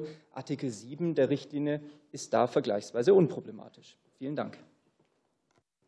Vielen Dank, Professor Zimmermann. Äh, dann geht es weiter mit Professor Wegner mit zwei Fragen aus der SPD-Fraktion. Ähm, ja, zunächst zu der Frage von äh, Frau Eichwede, die auch ähnlich schon an Herrn Zimmermann gestellt wurde. Da kann ich sozusagen nur äh, noch ergänzen, was Herr Zimmermann noch nicht sagen konnte aufgrund der, äh, des Zeitablaufs. Ähm, einmal unterstrichen, hatte ich schon gesagt, Amtsmissbrauch ist ein sehr großes Problem, würde das deutsche StGB in seiner Systematik einebnen. Dann hat er die Untreue und den Artikel 13 angesprochen. Ein Punkt, der noch nicht aufgekommen ist, ist das Weisungsrecht, das ja aktuell nach 147 des Gerichtsverfassungsgesetzes die Exekutive gegenüber der Staatsanwaltschaft hat. Äh, ausgehend von dem Richtlinienentwurf dürfte im Bereich der Korruption ein solches Weisungsrecht künftig nicht mehr bestehen. Und weil der Richtlinienentwurf ja so weit geht und alle möglichen Verhaltensweisen, die wir gesehen haben, unter Korruption fasst, die wir nicht als Korruption ansehen würden, zum Beispiel eben eine falsche Prüfungsentscheidung, würde das dazu führen, dass in großen Teilen also dieses Weisungsrecht der, der Exekutive gegenüber der Staatsanwaltschaft nicht mehr bestehen würde. Auf Deutsch gesagt, 146 GWG müsste abgeschafft werden. Und das ist ein erheblicher Eingriff in die deutsche Gerichtsverfassung, über die man natürlich politisch diskutieren kann. Aber die EU hat jedenfalls kein Recht dazu, das Deutschland vorzugeben auf diese Weise unter dem Deckmantel der Korruptionsbekämpfung. Also das müsste dann schon offen diskutiert werden, würde ich sagen. Ähm, das also zur Ergänzung der Frage von Frau Eichwede. Und dann äh, soll ich auch die Frage von Frau Dr. Martens dann jetzt mit beantworten? Ähm, da wurde ja zum einen gefragt, warum Parteispenden kein Problem sind im Sinne von Artikel 7 der Richtlinie. Da würde ich auf 25 Absatz 2 Nummer 7 des Parteiengesetzes verweisen. Da steht ja drin, ich darf keine Parteispende annehmen, wenn die Erwartung klar ist auf der Gegenseite, dafür muss ich politisch etwas tun. Das ist verboten. Das heißt, ein Fall, der unter den Artikel 7 fällt, wo man ein, eine Unrechtsvereinbarung macht, Geld gegen politischen Vorteil, die wird immer illegal sein nach dem Parteispendengesetz und deswegen kann so ein Fall nie also legal sein nach deutschem Recht. Da gibt es keine Überschneidung von diesen Fällen. Beispiele, ähm, die aber drunter fallen könnten nach der jetzigen Fassung von Artikel 7. Das ist neben dem, was ich zum innerparlamentarischen Handel, dem sogenannten Kuhhandel gesagt habe, zum Beispiel alles, was in die Scharnierfunktion der Parteien fällt. Zum Beispiel, wenn ich auf einer Parteiveranstaltung bin und sage, wenn ihr mich wieder aufstellt als Abgeordnetenkandidatin, als Direktkandidatin, dann werde ich im Bundestag dieses und jenes ansprechen, dieses und jenes fordern. Das wäre dann zum Beispiel etwas, was jetzt unter den Artikel 7 fällt, obwohl es ja gerade die Aufgabe äh, der Parteien ist, das Scharnier zu bilden zwischen den ähm, zwischen der Bevölkerung und ähm, dem Bundestag. Das wäre so ein Beispiel, das dann plötzlich drunter fiel und natürlich nicht drunter fallen kann. Wir werden immer wieder mit Zweifelsfragen hier äh, konfrontiert, aber Kollege Fechner monierte, dass äh, Sie, Professor Zimmermann, noch nicht auf seine Frage eingegangen sind, wenn Sie das vielleicht noch gerade 30 Sekunden ergänzen könnten. Kann ich sehr gern. Ich wollte das mit dem letzten Zusatz gerne tun. Ähm, die Implikationen für die, deutschen, äh, für die deutsche Umsetzung sehe ich tatsächlich deutlich weniger im Bereich des Artikels 7, sondern eben bei den anderen Vorschriften. Ähm, Vorschriften in anderen EU-Mitgliedstaaten, die unterscheiden zwischen Mandatsträgern und Amtsträgern, gibt es. Ich meine zum Beispiel in Finnland. Aber im Ergebnis handelt es sich bei einer Richtlinie eben immer um eine Vorschrift, die nur im Hinblick auf die Ziele verbindlich ist. Und deswegen ist ähm, auch, wurde schon angesprochen, die Beibehaltung einer separaten Vorschrift ohne weiteres möglich. Also da sehe ich die Implikationen des Artikels 7 schlicht nicht so als problematisch an. Gut, haben wir das auch geklärt. Dann geht es weiter mit Professor Pohlreich. Sie sind gefragt worden von Kollegin Bayram.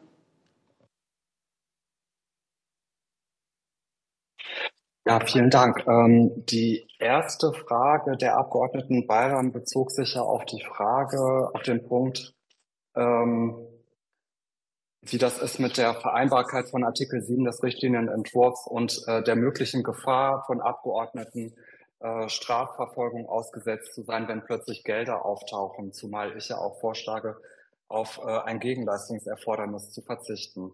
Äh, nein, diese Gefahr besteht tatsächlich nicht. Also die Gefahr missbräuchlicher äh, Strafverfolgung gegen Abgeordnete besteht nicht, wenn einfach nur Geld gefunden wird bei äh, Abgeordneten. Erstens werden Verfahren äh, zurzeit wegen Paragraph 108 EStGB, äh, aber äh, dann mit Sicherheit auch äh, in der Vorschrift, die dann der Umsetzung von Artikel 7 äh, Richtlinienentwurf dient, von der Generalstaatsanwaltschaft bearbeitet, da sie bei Korruptionsverwürfen gegen Mandatsträger als ausreichend sensibel angesehen wird. Und zweitens genügt ja für einen Anfangsverdacht nicht, dass die Staatsanwaltschaft nur Kenntnis von an sich erlaubtem Verhalten hat, sondern sie braucht weitere Informationen, die auf eine Straftat hindeuten und kann erst dann äh, einen Anfangsverdacht bejahen.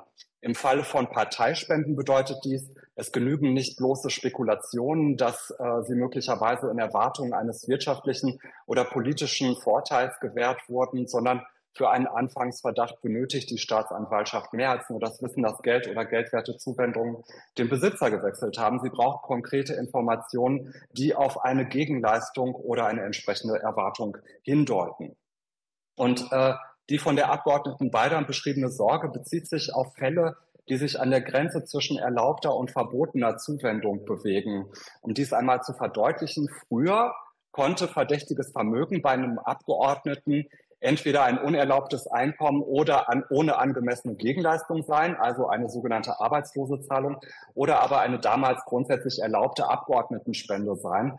Und im Jahr 2021 wurden diese Abgrenzungsfragen beseitigt. Direkte Spenden an Abgeordnete sind seitdem genauso verboten wie arbeitslose Zahlungen. Erlaubt sind nur noch geldwerte Zuwendungen in Form von Aufwandsspenden oder Sachspenden, bei denen der Zweck klar ersichtlich ist, wodurch das Problem der Abgrenzung zu Arbeitslosenzahlungen auch hier nicht besteht. Und wenn es da nun mal eine Gegenleistung gab, die erwartet worden ist, dann ist es auch deshalb nicht zulässig, weil das dann eine entgeltliche Interessenvertretung wäre. Ähm, dann fragte die Abgeordnete Beidam nach der Vereinbarkeit mit äh, dem äh, äh, freien Mandat. Das freie Mandat schützt ja nicht einfach nur davor, äh, überhaupt belangt werden zu können, sondern es schützt davor, dass die inhaltliche Entscheidung von Abgeordneten nicht bewertet werden darf. Aber darum geht es ja bei Artikel 7 nicht, äh, sondern, sondern bei Artikel 7 geht es darum, Verhaltensregeln, die die MandatsträgerInnen sich selbst auferlegt haben im Abgeordnetengesetz, im Parteiengesetz, jetzt auch mit Mitteln des Strafrechts durchzusetzen. Da sehe ich kein Problem mit Artikel ähm, 38 Absatz 1 Satz 2, vorausgesetzt natürlich, dass nur ungerechtfertigte Vorteile äh, äh, dann strafbar sind im Sinne des Tatbestandes. Vielen Dank. Danke, dann geht es weiter mit Frau Dr. Mertens und zwei Fragen von Frau Bünger.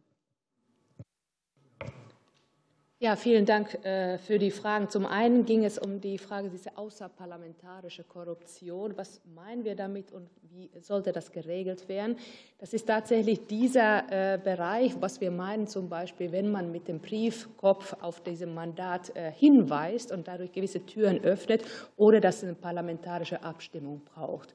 Und damit meinen wir den Missbrauch der ähm, mit dem Mandat zusammenhängende Stellung oder Macht und äh, wir definieren ja Korruption als äh, Missbrauch der anvertrauten Macht, einen privaten Nutzen oder Vorteil. Und daher würden wir es ableiten und in der Tat das äh, in diesen 108e subsumieren. Ob man ein Neben unter Paragraphen schafft, da sind wir auch offen, wie man das ganz konkret regelt. Zu der zweiten Frage, zu den Parteispenden, haben Sie ähm, auch noch mal eine Frage gestellt. Wir sind in der Tat keine, also sehen den Sinn von Parteispenden sehr wohl und äh, sagen, das muss es geben. Da ist der entscheidende Punkt äh, die Transparenz tatsächlich. Die sind ja auch schon mal abgestuft. Wir wollen es nicht verbieten, wollen aber sicherstellen, dass es überprüfbar ist von außen. Und das, was wir sehen von der europäischen Richtlinienvorschlag, also eine mögliche Implikation, ist die Differenzierung, also Diversifizierung von den Spenden. Und das in der Tat kann dazu beitragen, dass es weiterhin diese Parteienfinanzierung eher sich stabilisiert. Das ist die einzige Implikation, die wir sehen. Auch ansonsten bei diesem Lobbying, wir als Lobbyisten, kann ich jetzt auch noch mal sagen, das ist auch diese ähm, äh, ist ein, ein wesentlicher Merkmal. Das ist gut, die Interessenvertretung, aber im gesamten Bereich ist es wichtig, das transparent darzulegen. Herzlichen Dank. So, Professor Manzaffer hatte zwei Fragen von Dr. Lieb. Sie haben das Wort. Ja, vielen Dank. Also die erste Frage war nochmal ähm, die Bitte, die Frage der Erforderlichkeit ähm, der EU-Richtlinie ähm, näher zu erläutern. Und da will ich darauf hinweisen, dass wir in Deutschland ein System haben, das eben weit über 108e hinausreicht. Ähm, wir haben ähm, ergänzend zu 108e die verschiedenen Verfahrensordnungen, die die Regelungen zu Parteispenden und Ähnlichem in der Art und Weise regeln, wie es heute ja schon mehrfach erläutert wurde. Wir haben daneben hinausreichend in vielen Landesverfassungen das Institut der Abgeordnetenanklage, das dann am Ende mit dem Entzug des Mandats endet, das auch entsprechend ähm, ähm, präventiv äh, wirkt. Und insofern muss man die deutsche Regelung, die im Übrigen in jedem Land anders ist, weil wir haben verschiedene Landesverfassungen, die unterschiedlich geregelt sind, auf der einen Seite insgesamt betrachten und auf der anderen Seite die ähm, Richtlinie oder den Richtlinienvorschlag der EU mit der hohen äh, Strafdrohung. Und da ähm, habe ich eben schon auf der Ebene der Erforderlichkeit Bedenken. Die zweite Frage war, was bringt ähm, eine Änderung der Richtlinie oder des Richtlinienvorschlags, wenn assimilated ähm, als maßgeblicher Begriff in den Vordergrund rückt. Nun, dann ist eben klar, dass erhebliche nationale Umsetzungsspielräume bestehen, wie sie eben auch von Bundes, von der Bundesrepublik mit verschiedenen Landesverfassungen durchaus wünschenswert ist. Ähm, auch im internationalen Vergleich ähm, verlangt oder, oder räumt der US-amerikanische FCPA ähm, die Verteidigungseinrede der nationalen Genehmigung ein. Also auch das US-amerikanische Recht stellt tatsächlich ähm, darauf ab, dass im Einzelfall innerstaatlich unterschiedliche Spielräume geregelt werden können und unterschiedliche Gesamtsysteme ähm, bestehen. Und insoweit ähm, ist das sicherlich, glaube ich, ein Vorbild, das man auch für die europäische Regelung in den Blick nehmen kann. Dankeschön. Vielen Dank. Dann geht es weiter mit Herrn Lange und zwei Fragen von Frau Martens und Herrn Fechner. Ja, vielen Dank für die Fragen. Ähm, einmal ging es um äh, Schwerpunkte bei der Korruptionsprävention. Ähm, hier möchte ich noch mal unterstreichen, wie wichtig dieser Bereich bei der Bekämpfung der, der äh, Korruption ist, auch wenn die Debatte hier sich auf die ähm, strafrechtliche Verfolgung konzentriert die sicherlich auch viele komplizierte Fragen äh, nach sich zieht, möchte ich noch einmal unterstreichen, die Vorbeugung von Korruption äh, findet außerhalb des Strafrechts statt, braucht aber auch klare Regeln und Verfahren. Und da besteht in Deutschland durchaus, in Europa insgesamt auch, aber in Deutschland insbesondere in einigen Bereichen äh, Nachholbedarf, auch im internationalen Vergleich. Äh, Herr Mansdorf hatte angesprochen, Compliance. Compliance äh, in Unternehmen ist in vielen Stellen weiterentwickelt, unserer Wahrnehmung nach, als das in ähm, den äh, Bundesministerien, in der Bundesverwaltung der Fall ist. Hier vertraut man immer noch sehr stark darauf, dass die deutschen Beamtinnen und Beamte selber einschätzen, wann ein Interessenkonflikt vorliegt, wann sie dementsprechend befangen sein könnten in einem Verwaltungsverfahren und das dann auch entsprechend ihren Vorgesetzten oder der Dienststelle melden, ähnlich beim Wechsel aus dem Amt in nachamtliche Tätigkeiten. Auch hier äh, sieht das deutsche Beamtenrecht oder das Bundesbeamtengesetz vor, dass letztlich der Betroffene selber erstmal entscheiden muss, liegt denn da eine mögliche äh, Beeinträchtigung des öffentlichen, des dienstlichen Interesses vor und diesen Wechsel zu melden. Also das ist ein Bereich, bei dem wir großen Nachholbedarf sehen, dieser Drehtüreffekt. Da gibt es ja erst seit 2015 auf Ebene der, der MinisterInnen und, äh, und äh, parlamentarischen Staatssekretäre eine gesetzliche Regelung für die Beschäftigten in den Ministerien, in, der, in den Bundesbehörden gilt das Beamtenrecht für die Tarifbeschäftigten, aber entsprechend auch nicht. Hier wäre insbesondere für hochrangige äh, Posten in äh, Bundesbehörden, ähm, insbesondere auch die, die politisch besetzt werden, entsprechend häufig auch aus, äh, es zu Wechseln kommt, eine sehr viel strengere Regelung, umfassendere Regelung aus unserer Sicht angebracht. Denn gerade Jobangebote bergen natürlich die, ein Korruptionsrisiko. Die Gefahr einer unzulässigen ähm, Beeinflussung von Amtshandlungen ist hier gegeben. Dem sollte vorgebeugt werden durch vernünftige und ausreichende Karenzzeitregelung.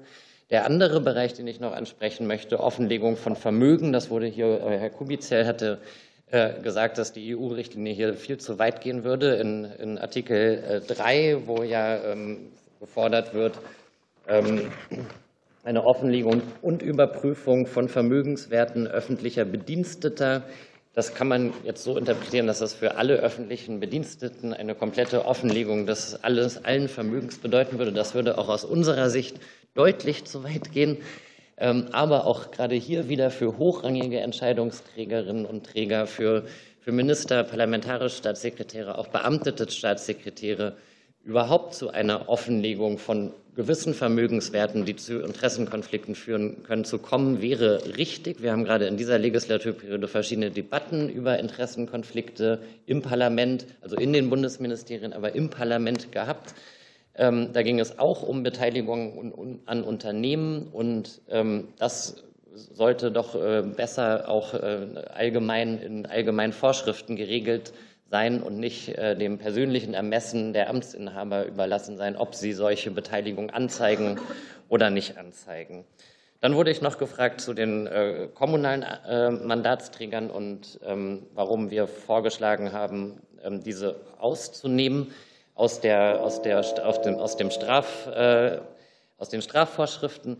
Hier ging es uns lediglich um die, die erweiterte ähm, Abbildung im Strafrecht ähm, äh, von Mandatsträgerkorruption, also äh, aus dem Kernbestand 108e sollten, da sollten die kommunalen äh, Mandatsträger nicht ausgenommen sein, aber eben den Vorschlägen von, von Herrn Pohlreich oder auch Herrn Zimmermann folgend ähm, aus den vorgeschlagenen neuen ähm, Straftatbeständen, Vergehenstatbeständen, die insbesondere auch ein Verhalten wie in der Maskenaffäre unter Strafe stellen sollten, hier erscheint uns eine gewisse ähm, strafgesetzgeberische Zurückhaltung äh, gegeben, weil das eben Ehrenamtler sind, äh, weil die Bedingungen, die, die Rechtsstellungen andere sind, die parlamentsrechtlichen Vorschriften auch so nicht gegeben sind, wie sie das Abgeordnetengesetz ähm, bieten.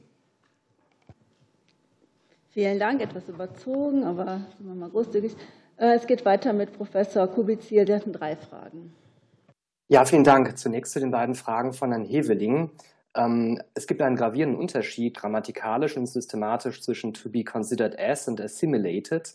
Und wenn Sie mich gefragt haben, welches Wort auf Kollisionskurs mit Artikel 38 geht, dann sicherlich dieses to be considerated, was ja auch von bisherigen Usancen ähm, jedenfalls ähm, in Richtlinien abweicht. Und dieses assimilated, Gleichstellen, trägt ähm, meines Erachtens ähm, nicht nur den Funktionsunterschieden zwischen Amtsträger und Mandatsträger besser Rechnung, sondern kompetenzrechtlich gesprochen ähm, sichert es auch den Ausgestaltungsspielraum des nationalen Gesetzgebers bei einer derart heiklen Frage, ähm, worauf das Bundesverfassungsgericht in seiner Lissabon-Entscheidung auch hingewiesen hat, dass ähm, es eine, ähm, ein, ein Aus, Ausgestaltungsspielraum für den, für, den, für den einzelnen Mitgliedstaat geben muss und es eben Harmonisierung, nicht Gleichheit meint. Jetzt kann man natürlich sagen, wenn dort, selbst wenn dort considerated, to be considerated stünde, ähm, dann ähm, steht dem nichts entgegen, neben den Paragraphen 331 auch den 108e zu stellen. Das stimmt, das stimmt. Allerdings muss man natürlich in der institutionellen Logik der, der Kommission und auch des Europäischen Gerichtshofs dann sehen, dass praktisch jede Abweichung äh, als äh, begründungspflichtige Ausnahme und als per se problematisch gelten würde, ähm, wenn die Vorgabe eben eine Gleichstellung wäre. Und zwar auch ähm, Gleichstellung da oder Ungleichbehandlungen da, wo diese von der Funktion der Abgeordneten, die eine andere Funktion wahrnehmen als, ähm, ähm als Amtsträger, durchaus gerechtfertigt sind. Äh, Vielzahl von anderen Anwe äh, an, ähm, Problemstellen ließen sich bilden. Zum Beispiel bestünde natürlich auch die Gefahr, wenn das, wenn das Ziel ist, dass es eine Angleichung bzw. eine Gleichstellung gibt, dass die Rechtsprechung später die Tatbestandsmerkmale, die zu 331 entwickelt worden sind, ihre Auslegung dann eher undifferenziert mit Hinblick auf den Telos der Richtlinie auf äh, Mandatsträger über, überträgt. Deswegen, ähm, solange dort der Verhandlungsspielraum besteht und offensichtlich hat man ihn ja wohl genutzt, ähm, dass man dieses to be considerated durch assimilated austauscht, ist das sehr gut, ähm, weil das einfach den Spielraum öffnet und, ähm, ähm, ähm, und diesen auszuschöpfen, finde ich auch richtig. Zur Frage von Herrn Seitz, ja, es gibt einen gravierenden Unterschied zwischen Individualspenden und den Parteispenden. Das Parteispendengesetz, Paragraph 25 Absatz 2 Nummer 7, verbietet ja nur Einflussspenden an die Parteien. Das heißt, wenn jetzt gesagt worden ist, ähm, der Artikel 7, der ändert ja eigentlich gar nichts in Bezug auf die Parteispenden, dann geht das, geht das für die Parteispenden im engeren Sinne, die an ihren Parteien zufließen. Bei den Individualspenden geht das allerdings nicht. Da findet das Parteigesetz ja gerade keine Anwendung, jedenfalls nicht der Paragraph 25 Absatz 2 Nummer 7. Und insofern ist der Artikel 7, so wie er vorgeschlagen worden ist, deutlich grobschlächtiger, weil er diese Spenden insgesamt verbietet. Und zwar über den Anwendungsbereich des Paragraph 25 Absatz 2 Nummer 7 hinaus. Ähm, der Paragraph 25 Absatz 2 Nummer 7 ist ja noch eingeschränkt zusätzlich durch ähm, Spenden zu wirtschaftlichen und politischen Zwecken. Das ist eine weitere Einschränkung. Die ähm, Artikel 7 würde in diesem Fall jede Verbindung eines, ähm, eines Vorteils, also eine Spende, auch eine, einen individuellen ähm, ähm, Abgeordneten als Gegenleistung für ein, für ein mandatsbezogenes Handeln kriminalisieren. Und damit würden jedenfalls die Individualspenden äh, deutlich stärker jetzt in das Gewicht und in den Fokus von Strafverfolgungsbehörden letztendlich fallen, wenn man das so eins zu eins umsetzen würde. Und natürlich gehören die, das Recht, Individualspenden einzunehmen, zum Kernbereich des Artikel 38 ähm, Grundgesetz, und zwar insbesondere auf äh, lokaler oder regionaler Ebene, wo es ja durchaus auch Mandatsträger gibt, ähm, die äh, nicht in der Partei sind und von denen gewissermaßen ähm, nachgelagert Spenden oder, ähm, oder Unterstützung erfahren. Deswegen ist dieser Artikel 7 gerade in Bezug auf die Individualspenden hier recht grobschlächtig. Und auch da wäre es gut, wenn mit diesem Assimilated äh, Spielraum für nationale Ausgestaltungsspielräume beziehungsweise für eine dann sachorientierte, logisch vernünftige Auslegung durch die Nationalgerichte besteht. Denn was immer sie umsetzen oder umsetzen müssen, am Ende wacht der Europäische Gerichtshof darauf, darüber, wie weit das umgesetzt worden ist. Und der wird ja euphemistisch als Motor der Integration bezeichnet, womit auch klar ist, mit welcher Blicke, mit, welcher Blick, ähm, mit welchem Blickwinkel er dann die Richtlinie mit den nationalen Gesetzen und deren Anwendung vergleicht. Deswegen alles, was Sie dort heraushandeln können an der Stelle, ist sehr gut. Aber wenn ich das noch gestatten darf, es gibt viel herauszuverhandeln, weil die Richtlinie insgesamt, wie wir gehört haben, ähm, sehr stark suboptimal ist. Vielen Dank. Vielen Dank. Dann hat das Wort Professor Dr. Eisele und zwei Fragen von Carsten Müller. Ja, zu den Fragen ähm, von Herrn Müller. Es ging um die kompetenzrechtliche Frage. Es ist äh, nun so, dass das Strafrecht im Ausgangspunkt zum Kernbereich der nationalen Souveränität gehört und deshalb bedarf es einer expliziten ähm, Kompetenzgrundlage und die schafft zunächst einmal Artikel 83 Absatz 1 und jetzt stellt sich die Frage, da die EU als Grundlage auch Artikel 83 Absatz 2 anführt, was Artikel 83 Absatz 2 sozusagen zusätzlich an Möglichkeiten bietet. Ähm, sie bietet ganz wenig Möglichkeiten aus meiner Sicht. Ähm, gerechtfertigt werden können im Prinzip nur die Änderungen ähm, der Artikel 28 fortfolgende der Richtlinie, wo es nämlich um den Schutz der finanziellen Interessen der Europäischen Union geht. Das ist nämlich ein Gebiet der Politik der Union, natürlich Schutz der finanziellen Interessen.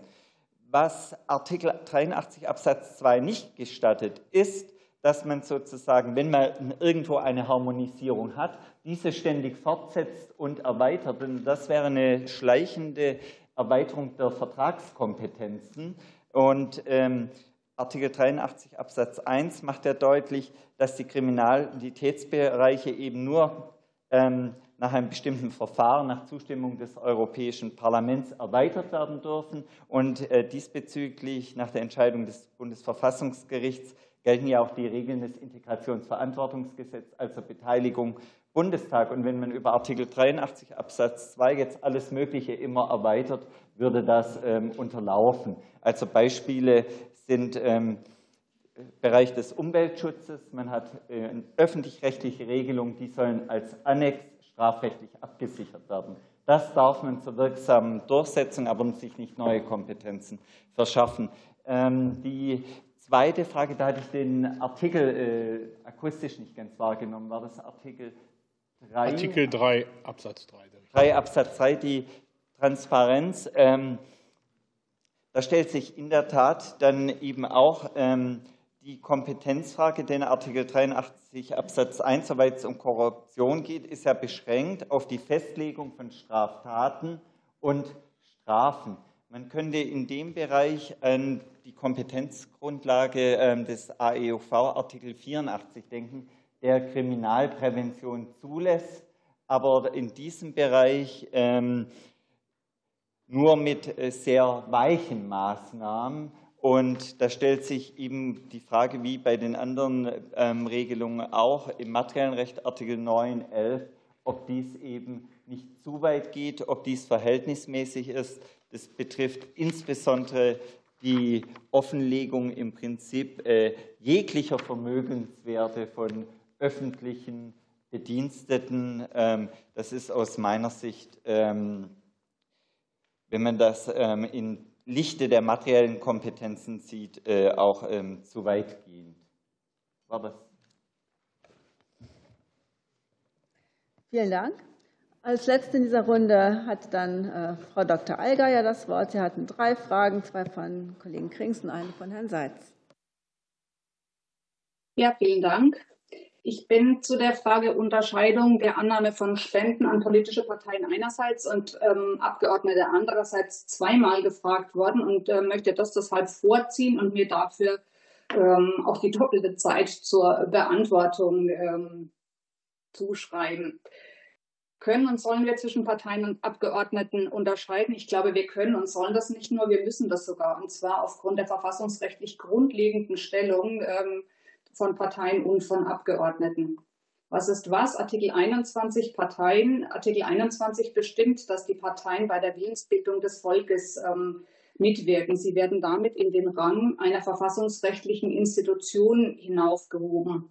Ähm, daraus folgt, dass die Parteien eben nicht in die Staatsorganisation eingefügt sein dürfen, sondern es muss sich bei ihnen um freie, im gesellschaftlich politischen Raum ähm, wurzelnde Gruppen handeln, die sich selber organisieren können. Das ist die Demokratie, die erfordert, dass die Willensbildung von unten ähm, nach oben erfolgt. Und aus diesem Grundsatz der Staatsfreiheit folgt gleichzeitig auch das Erfordernis, dass sich Parteien finanzieren müssen. Es ist also verfassungsrechtlich nicht nur erlaubt, sondern ähm, sogar ausdrücklich gewünscht, dass sich die Parteien um Zuwendungen ähm, selber kümmern. Im Übrigen ist diese, diese Spendenannahmeberechtigung, von denen unser Grundgesetz ausgeht, auch das Gegenstück zum Spendenrecht des Bürgers ähm, was bei ihm Ausfluss seines Rechts auf Teilhabe an der politischen Willensbildung ist. Deshalb bei den Parteien Spendenannahmerecht unverzichtbar.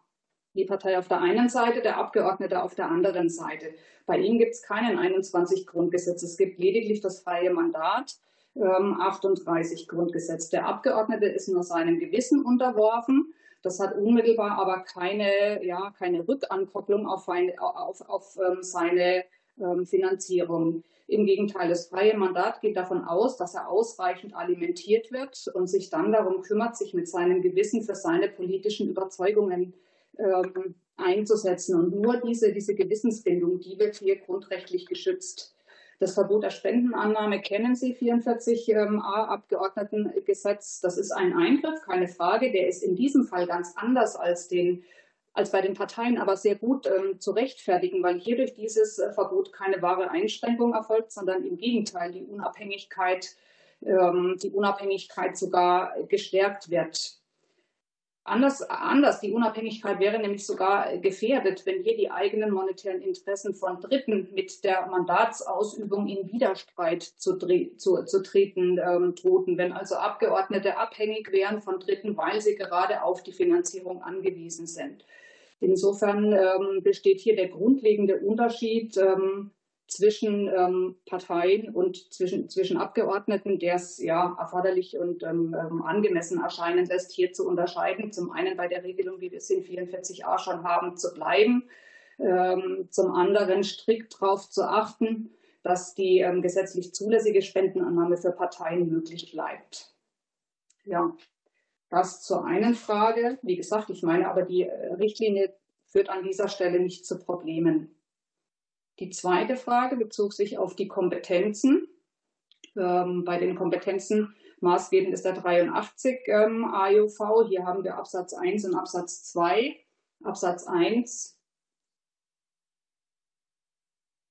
Absatz 1, der die Korruption ähm, ausdrücklich dem Kompetenzbereich der der EU unterstellt allerdings nur, ähm, ich zitiere, wenn dies aufgrund der Art oder Auswirkungen der Strafarten oder aufgrund einer besonderen Notwendigkeit, sie auf einer gemeinsamen Grundlage zu bekämpfen, eine grenzüberschreitende Dimension haben. Das ist die Voraussetzung.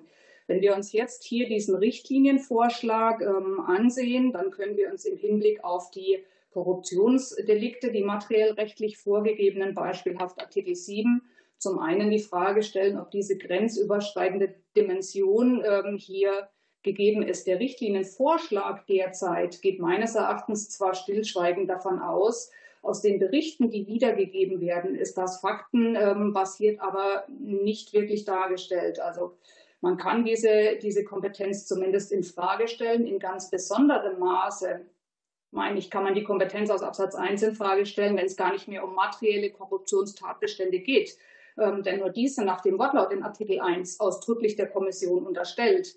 Die Richtlinie geht aber ja auch in ähm, ja, die Präventionsmaßnahmen, die, die Aufbau der erforderlichen Aufsichtsstruktur. Das geht tief in unser Staatsorganisationsrecht, weit weg von materiellen Straftatbeständen und hat mit der Korruption im engeren Sinne überhaupt nichts mehr zu tun. Insofern ähm, habe ich, was all diese Richtlinienvorgaben oder vorgeschlagenen Vorgaben anbelangt, mit der Annahme der Kompetenz aus Absatz 1 die allerhöchsten ähm, Probleme und Zweifel.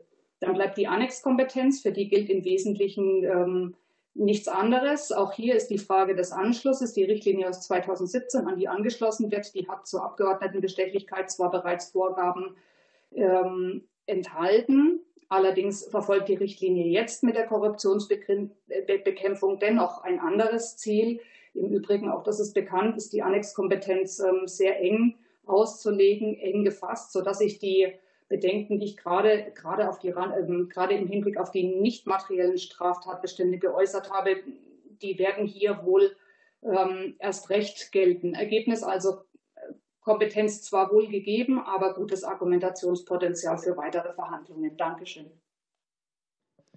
Vielen Dank. Soweit. Wir starten dann in die zweite Fragerunde und da beginnt Frau Bayram. Vielen Dank, Frau Vorsitzende. Ich habe zwei Fragen an Frau Dr. Äh, Mertens. Und zwar würde ich einerseits gerne wissen, welche Schritte neben der effektiven Bestrafung von Korruption aus Ihrer Sicht zu betrachten sind, um in diesem Bereich auch tatsächlich in der Prävention weiterzukommen, die zu betreiben. Vielleicht können Sie da noch mal ausführen, was Sie ja gerade schon angedeutet haben, dass es nicht um komplettes Vermeiden von zum Beispiel äh, Lobbyismus geht oder Parteispenden, sondern dass wir ja eben ein Gefüge haben, von dem wir ja auch diskutieren, inwieweit es ähm, ja in eine Disbalance käme, wenn die Richtlinie so käme. Meine zweite Frage ähm, spielt äh, oder welche Rolle spielt eigentlich das Thema äh, Korruption und der ganze Zusammenhang ähm, auf der kommunalen Ebene? Vielleicht können Sie uns da noch mal was zu ausführen. Vielen Dank. Danke. Dann Frau Dr. Martens. Vielen Dank, Frau Vorsitzende. Ich habe eine Frage an äh, Professor Zimmermann. Unabhängig von dem äh, Richtlinienvorschlag sind die Regelungen zur Abgeordnetenbestechung in Deutschland mit dem bestehenden Paragraphen 108 ähm, E StGB unzureichend, was auch die Urteile zu den sogenannten Maskendeals gezeigt haben. Welche Kriterien ähm, muss ein neu gestalteter strafrechtlicher Tatbestand zur Abgeordnetenbestechung Ihrer Meinung nach erhalten? damit eine wirksame strafrechtliche Verfolgung von unzulässigem Verhalten nach dem Abgeordnetengesetz möglich ist, diese aber rechtssicher von zulässigem Verhalten abgegrenzt werden kann. Und meine zweite Frage an Professor Wegner. Gegen weitgehende strafrechtliche Verbote der Mandatsträgerkorruption wird die Gefahr von politischen äh, Ermittlungsverfahren angeführt. Für wie groß halten Sie diese Gefahr und sehen Sie entsprechende Risiken durch die Richtlinie? Vielen Dank. Frau Eichwede. Herzlichen Dank. Äh, und ich muss im Vorhinein sagen, bitte entschuldigen Sie, wenn ich äh, gleich etwas früher zum nächsten Termin muss, aber ähm, wir erwarten Ihre Antworten freudig. Ich habe zwei Fragen an zwei äh, Sachverständige. Zunächst, ähm, Herr Professor Wegner, wie bewerten Sie das in § 108e StGB enthaltene Tatbestandsmerkmal im Auftrag oder auf Weisung? würde der Richtlinienvorschlag zu einer Streichung des Merkmals verpflichten und halten Sie eine Streichung auch sonst für wünschenswert? Und die zweite Frage an Herrn Lange. Sie halten eine Überführung des Kerninhalts des Paragraphen 44a ähm, Abgeordnetengesetz in das, in das Strafrecht für sinnvoll. Können Sie genauer ausführen, welche Nachteile die derzeitige Regelung im Abgeordnetengesetz gegenüber einer strafrechtlichen Regelung hat? Vielen Dank geht weiter mit Dr. Lieb. Vielen Dank, Frau Vorsitzende. Herr Professor Dr. Zimmermann hatte vorhin die Notbremse angesprochen, äh, Artikel 83 Absatz 3. Da hätte ich eine Frage an Herrn Professor Mansdorfer, wie Sie das einschätzen. Und dann habe ich eine Frage an Herrn Professor Dr. Zimmermann. Und zwar hatten Sie ja deutlich ausgeführt, dass die Bedenken im Bereich des Artikel 7 Sie eher noch als die geringeren sehen, sondern auf die anderen Bereiche drauf geguckt haben. Und äh, das würde mich gerne vertieft interessieren mit Blick auf die Unternehmensaktionen, also Artikel 16, 17, welche Bedenken Sie da haben. Vielen Dank. Frau Bünger, bitte. Vielen Dank. Ich habe ähm, eine Frage an Frau Dr. Mertens und an Herrn Lange. Herr Lange, Sie haben es auch in Ihrem Eingangsstatement angedeutet, äh, die Skandale in, der, in die Schlagzeilen zu Aserbaidschan, das Katar geht, aber auch Lithium und Wasserstoff zeigen, dass eine Handlung unbedingt erforderlich ist.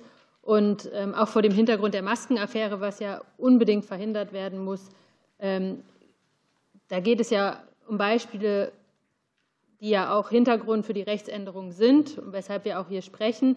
Und die Gefahr besteht ja, dass Interessen von Unternehmen durch Spenden finanziell besser gestellt werden. Ich glaube, das ist auch so ein bisschen der Kasus Knacktus, um den sich das hier dreht. Und würde man jetzt bei einer Änderung dieser Richtlinie, die jetzt hier auch andiskutiert wurde, oder bei einer sogenannten Notbremse, ähm, inwieweit würden dann, ähm, inwieweit wäre dann das Ziel der Richtlinie äh, konkret gefährdet?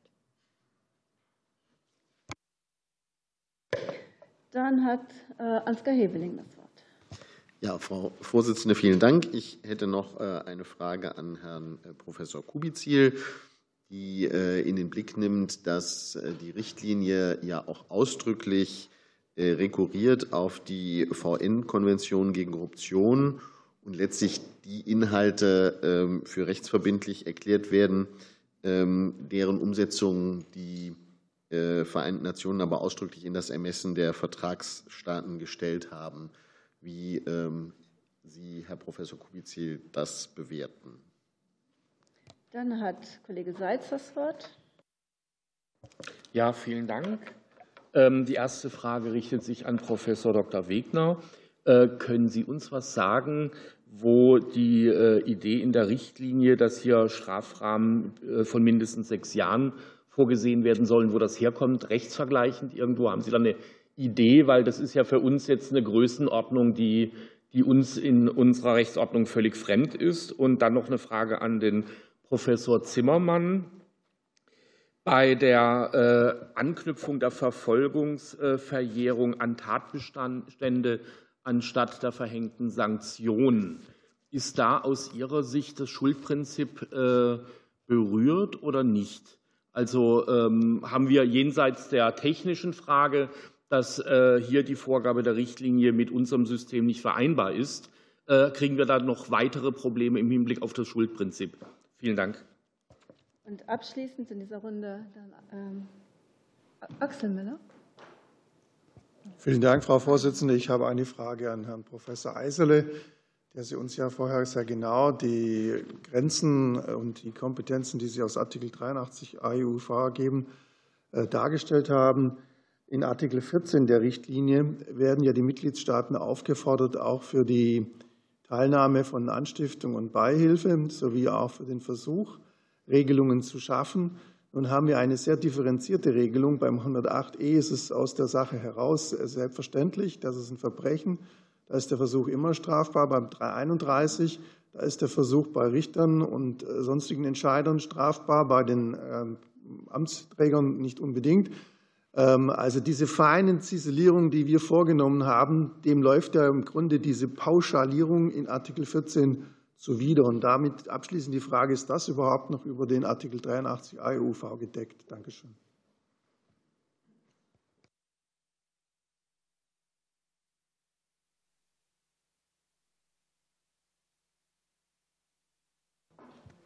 Ja, also natürlich führt vor allem die, ähm, Herr Müller, die ähm, Versuchsstrafbarkeit bei diesen weiten Tatbeständen nochmal zu einer unguten, sehr weiten Vorverlagerung, was jetzt ähm, aus unserer nationalen Sicht, wir kennen entsprechende Tatbestände, aber ähm, doch sehr weitgehend ist.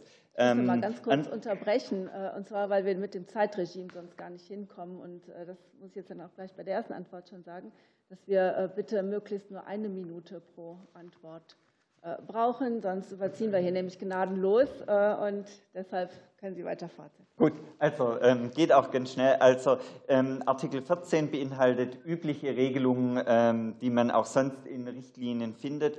Und da ist tatsächlich anerkannt, dass die Pauschale unter äh, Strafestellung von Anstiftung, Beihilfe und Versuch von der Kompetenz mitgedeckt ist, auch wenn es ansonsten keine Kompetenz zur Harmonisierung des Allgemeinteils gibt. Das war perfekt. Dann geht es weiter mit Herrn Kubizil und der Frage von Herrn Heveling. Ja, genau. Das ist eigentlich der Witz oder Trick der äh, Richtlinie in vielen Bereichen, dass ähm, die ähm, unverbindlichen oder nur semiverbindlichen Regelungen innerhalb des, der UN-Konvention ähm, gegen Korruption jetzt über den Mittel des supranationalen Rechts verbindlich gemacht werden sollen. Ähm, und da lässt sich eine Menge dagegen sagen. Ähm, was sich dafür sagen lassen kann, ist, dass ähm, natürlich nur die supranationale Organisation der EU diese Möglichkeit hat.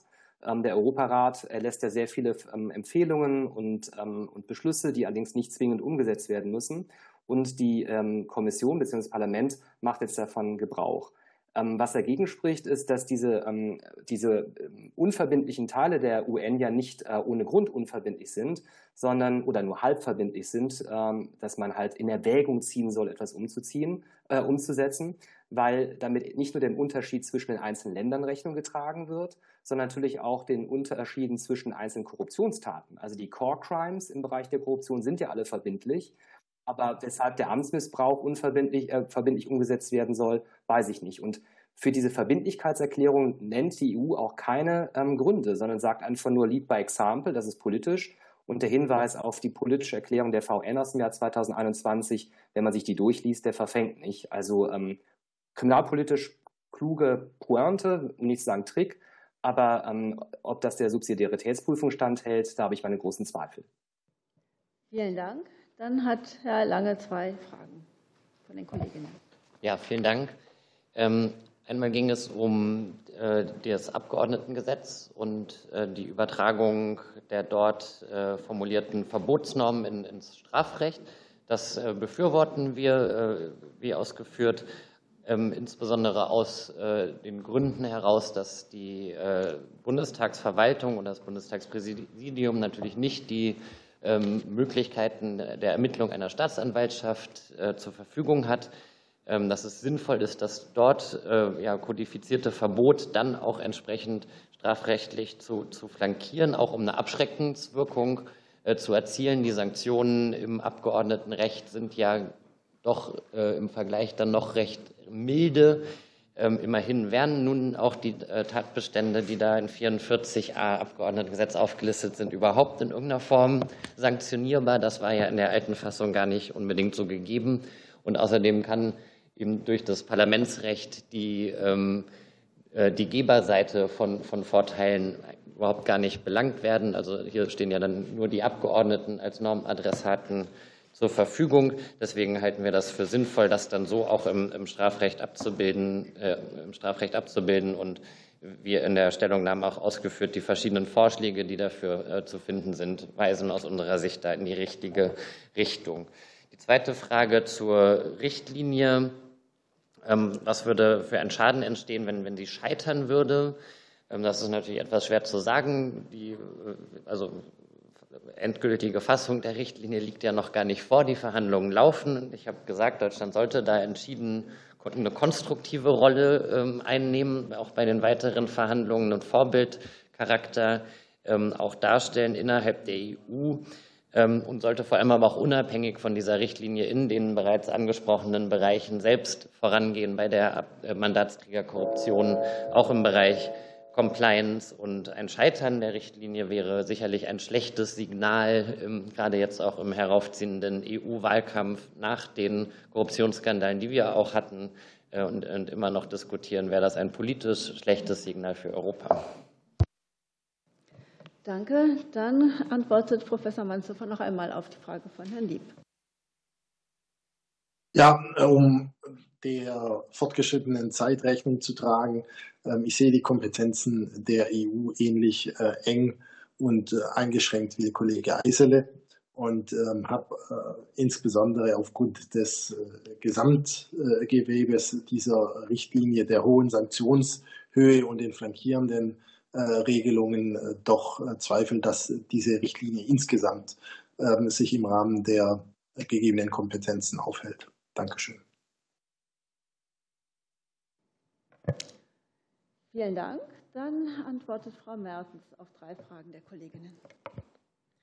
Vielen herzlichen Dank, Frau Bayram. Die erste Frage war, ähm, sozusagen abseits von 108e, äh, was sollte man noch tun, gerade im Bereich Prävention? Das ist in der Tat bei der Korruptionsbekämpfung ganz wichtige Frage, weil Korruption ein Dunkeldelikt ist und nur leider sehr wenige Korruptionsfälle in der Strafverfolgung landen. Uns bekannteste äh, Mittel zur Prävention ist Transparenz. Das ist tatsächlich, das ist so und das äh, bleibt so. Deswegen sagen wir nicht äh, nur, dass wir das, diese Lobbyregister brauchen, den wir derzeit haben, der immer noch äh, optimierungswürdig und bedürftig ist, äh, aber es brauchen noch weitere Elemente. Ähm, übrigens auch Transparenz ist auch kein Selbstzweck. Deswegen ist es ganz wichtig, dass es begründet wird, wozu man das braucht. Lobbyregister gibt an, welche Lobbyisten sich dann in Berlin tummeln, sage ich mal, welche Angebote, Interessen werden angeboten. Was wir nicht derzeit darstellen können, ist die Nachfrageseite. Das ist der exekutive Fußabdruck. Wir haben ganz viele, die erfolglosen und erfolgreichen Lobbyisten in diesem Register, können aber nicht nachverfolgen, wer tatsächlich den Zugang zur politischen Entscheidungsfindung haben. Es ist auch wichtig, zu, nochmal zu unterstreichen, dass es keine guten oder schlechten Interessen gibt. Es müssen aber nur für alle gleiche Regeln geben. Transparenz hilft übrigens auch im Lobbyregister bereits, weil wir sehen, dass bestimmte Unternehmensverbände, mit denen wir auch eng zusammenarbeiten, für Lobbying 36 Millionen im Jahr verwenden, während wir 36.000 für ausgeben. Und es gibt die Machtverhältnisse, eigentlich sehr praktisch nochmal bekannt. Deswegen, und da würde ich die Anfrage von Frau Bünger auch nochmal äh, verbinden, zu den Spenden gilt das Gleiche. Also wir sagen nicht, dass das Unternehmen nichts spenden sollten oder dass sie sozusagen selbstverständlich punktuell haben sie größere Machtverhältnisse, weil sie einfach mehr Mittel haben. Wenn man das aber transparent darstellt und zeitnah, das müsste man bei den Spenden tatsächlich nochmal prüfen, ob es gleichzeitig und nicht erst im Rechenschaftsbericht äh, dargelegt wird. Das ist ein wirksamer Mittel, wo wir sagen, da braucht es absolut mehr. Zu den kommunalen Fragen, das ist tatsächlich für uns ein ganz wichtiger Teil die Herabstufen von äh, Verbrechen zum Vergehen. Das hat auch damit zu tun, dass wir unbedingt diese kommunale Ebene im Rahmen von 108 behalten möchten. Wir haben einmal im Jahr Pressespiegel, immer montags, und es sind lauter kommunale äh, Verhalten. Selbstverständlich sind es auch niedrigeschwellige äh, Fälle, aber das sind die Fälle, die Menschen direkt vor Ort sehen und die einen enormen Einfluss haben auf das Vertrauen in der, ähm, in der Gesellschaft. Deswegen wollen wir das behalten, aber in angemessen Hessen. Und da sagen wir sogar als Transparency, dass wir dort die Kirche im Dorf lassen wollen. Herzlichen Dank. Die Kirche im Dorf, das ist gut. Dann geht es weiter mit Professor Wegner. Sie hatten auch drei Fragen von den Kolleginnen und Herrn Seitz, genau. Ja, vielen Dank. Zunächst die Frage von Frau Dr. Mertens. Da möchte ich eingangs ganz kurz klarstellen, dass weil meine letzte Antwort auf Ihre Frage äh, zwischenzeitlich in, in, äh, Rede gestellt wurde, dass die Regeln 25 Absatz 2 Nummer 2 Parteiengesetz genauso auch im Abgeordnetengesetz und 44 Absatz 2 Satz 2 vorhanden ist. Das heißt, auch bei Individualspenden darf keine Abgeordnete Spenden annehmen, wenn das Versprechen im Raum steht, dafür sich im Bundestag einzusetzen. Also Artikel 7 ändert auch an diesem Thema nichts. Das nur noch mal vorweg. Und dann zu Ihrer jetzt formulierten Frage, äh, Gibt es die Gefahr politischer Verfolgung, wenn die Richtlinie so durchkommt? Ich glaube ja, sehr stark, insbesondere durch den Amtsmissbrauchstatbestand. Der lädt gerade dazu ein, gegen Ende einer Legislaturperiode und auch einer neuen Legislaturperiode dann äh, die amtierende bzw. dann letzte Regierung mit entsprechenden Vorwürfen zu überziehen. Da kann jedes politisches Lager sein Thema suchen, wenn wir mal an die letzte Legislatur denken. Masken, Umgang mit Corona, Pkw-Maut, äh, all diese Sachen können Leute aufbringen und man kann auch viele andere Themen ähm, äh, sich überlegen, weil der Tatbestand so weit ist, lädt es also wirklich dazu ein. Wenn man das verhindern will, muss man eben besonders konkrete Tatbestände schaffen. Ganz absichern kann man natürlich ein Strafrechtssystem nie gegen politischen Missbrauch. Man kann möglichst ähm, konkrete Verhaltensregeln formulieren, dann ist die Gefahr zumindest ähm, geringer. Die zweite Frage kam von äh, Frau Eichwede. Hier ging es nochmal um das Merkmal im Auftrag oder auf Weisung, das heute in 108e StGB enthalten ist. Hier haben wir schon von verschiedenen Leuten gehört, und ich kann das nur unterstreichen, dieses Merkmal wird vom Bundesgerichtshof sehr eng ausgelegt. Äh, es hat quasi keine Bedeutung für die Rechtspraxis, deswegen wäre die Streichung aus meiner Sicht äh, kein Problem und sie wäre auch wünschenswert, weil dahinter steckt ja der Einwand, dass der Abgeordnete sagen kann, ich habe zwar eine Unrechtsvereinbarung geschlossen, ich habe gesagt, wenn du mir Geld gibst, dann werde ich das und das machen. Ich habe mir aber insgeheim überlegt, dass ich es eh machen wollte und deswegen nur so tue, als wäre ich korrupt. Das ist kein Anwand, der besonders schützenswert ist. Und die kann man natürlich immer noch bringen, äh, wenn es um die Beweiswürdigung der Unrechtsvereinbarung geht. Also er ist nicht völlig abgeschnitten durch die Änderung. Die letzte Frage kam von Herrn Seitz. Er hatte gefragt, ob diese Strafrahmenregelung, die für viele der Artikel in der Richtlinie gilt, dass die Höchststrafe sechs Jahre sein muss, ob die unserem Rechtssystem fremd sind, wo die herkommt. Die ist unserem Rechtssystem nicht völlig fremd. Es kommt halt darauf an, auf welche Norm man guckt. Der 108 ESDGB zum Beispiel, also unsere jetzige Mandatsträgerbestechlichkeit, die hat ja auch bis zu zehn Jahren Höchststrafe. Also da gehen wir sogar darüber hinaus. Das Problem ist aber, dass hier in der Richtlinie äh, die ganzen Artikel 7 bis 12 sind, das glaube ich über einen Kamm geschert werden und alles, was da drin steht, mindestens sechs Jahre äh, Höchststrafe bekommen muss. Das heißt, auch dieser Fall des Artikel 9, der so Sachen enthält wie, keine Ahnung, eine Kriminalbeamtin zum Dienstschluss benutzt ihren Dienstlaptop, obwohl es eigentlich nicht erlaubt war, um kurz nochmal private E-Mails zu beantworten. Das wäre so eine Veruntreuung ohne Schaden im Sinne von Artikel 9. Das würde dann die gleiche Strafrahmen in der Obergrenze ähm, bekommen müssen wie die Hardcore-Stechung im Sinne von unserem 108 ESCGB. Und da sieht man, dass das keine angemessene Abstufung ist hier. Vielen Dank. Schlusswort in dieser Runde hat Professor Zimmermann mit ebenfalls drei Fragen. Vielen Dank. Zunächst zur Frage von Frau Martens rund um die Maskendeals. Ich denke, allgemein gesprochen könnte eine solche neue Vorschrift, die den Einflusshandel erfassen soll, an 44a Absatz 3 des Abgeordnetengesetzes anknüpfen, der ja auch die Nebentätigkeiten neben dem Mandat regelt. Einen entsprechenden Formulierungsvorschlag hatte ich mit dem Kollegen Till Zimmermann schon einmal formuliert. Das ist nicht der einzige, auch Herr Kubiziel und Herr Pohlreich haben das getan. Ähm, ich kann insoweit vielleicht ähm, auf den Wortlaut Bezug nehmen, dass es dort heißen würde, dass man neben dem Mandat gegenüber einem Parlament oder einer Regierung die Interessen des Leistenden vertreten oder diesen in unmittelbarem Zusammenhang mit der Mandatsausübung beraten soll. Das wäre ein möglicher Versuch, diese, ähm, diesen Einflusshandel zu umschreiben. Als Stichwort vielleicht Einflusshandel in Artikel 10 der Richtlinie ist diese Vorschrift auch vorgesehen. Allerdings setzt sie voraus, dass man sich bei einem öffentlichen Bediensteten dafür einsetzt, dass dieser einen ungerechtfertigten Vorteil letztlich ausschüttet. Das wäre bei den Maskendeals nicht der Fall gewesen, wenn man sagt, es kam ja zu einem Vertragsschluss zwischen dem Staat und den Anbietern. Zur Frage von Herrn Dr. Lieb, Bedenken gegen Unternehmenssanktionen. Ähm, Wichtig ist, dass die Vorschriften in der Richtlinie nicht zwingend vorgeben, dass es strafrechtliche Sanktionen im einzelstaatlichen Bereich sein müssen. Das kennen wir von anderen Richtlinien. Da behielten wir also die Möglichkeit, unser deutsches Modell beizubehalten. Problematisch ist aber, dass in Artikel 16, äh, Entschuldigung, Artikel 17 Absatz 2 Buchstabe a Geldstrafen oder Bußen vorgesehen werden, deren Höchstmaß mindestens 5 Prozent des weltweiten Gesamtumsatzes der juristischen Person betragen soll. Und das ist natürlich ein immens hoher Wert, der mit den Werten, die wir aus dem Ordnungswidrigkeitengesetz nun überhaupt nicht mehr zusammengingen. Also das wäre eine drastische Ausweitung, dessen muss man sich bewusst sein. Zuletzt zur Frage von Herrn Seitz. Die Anknüpfung der Verfolgungsverjährung nicht an eine konkret ausgesprochene Sanktion, sondern an einen abstrakten Tatbestand.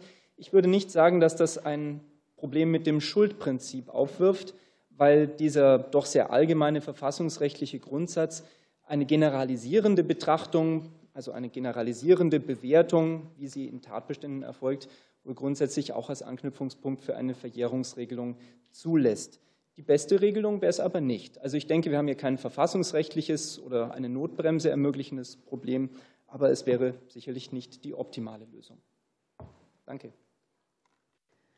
Vielen Dank. Äh, weitere Wortmeldungen liegen mir nicht vor und wir sind ja auch schon äh, ziemlich knapp am Limit unseres Zeitslots.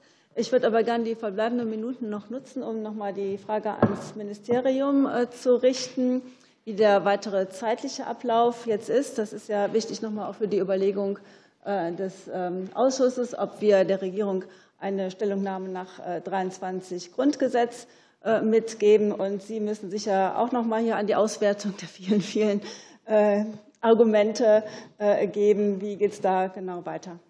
Herr Busch. Ja, vielen Dank. Also die äh, nächste Ratsarbeitsgruppensitzung findet erst am 18. Dezember äh, statt. Ähm, die spanische Präsidentschaft wird demnach eben auch keine allgemeine Ausrichtung anstreben. Wie die äh, belgische Ratspräsidentschaft das 2024 weiterverhandeln will, wissen wir noch nicht. Okay, dann haben wir also für unsere Beratungen einen gewissen Zeithorizont. Äh, der ist etwas großzügiger, als wir gedacht haben, aber trotzdem sportlich. Ähm, ich sage den Sachverständigen zunächst im Namen des Ausschusses noch mal ganz herzlichen Dank für Ihre ausführlichen äh, Stellungnahmen, die uns ähm, wirklich viel auch an neuen Argumenten und Aspekten mitgegeben haben. Ich äh, wünsche Professor Mansdorfer gute Erholung und Genesung und äh, sage vielen herzlichen Dank. Kommen Sie gut nach Hause.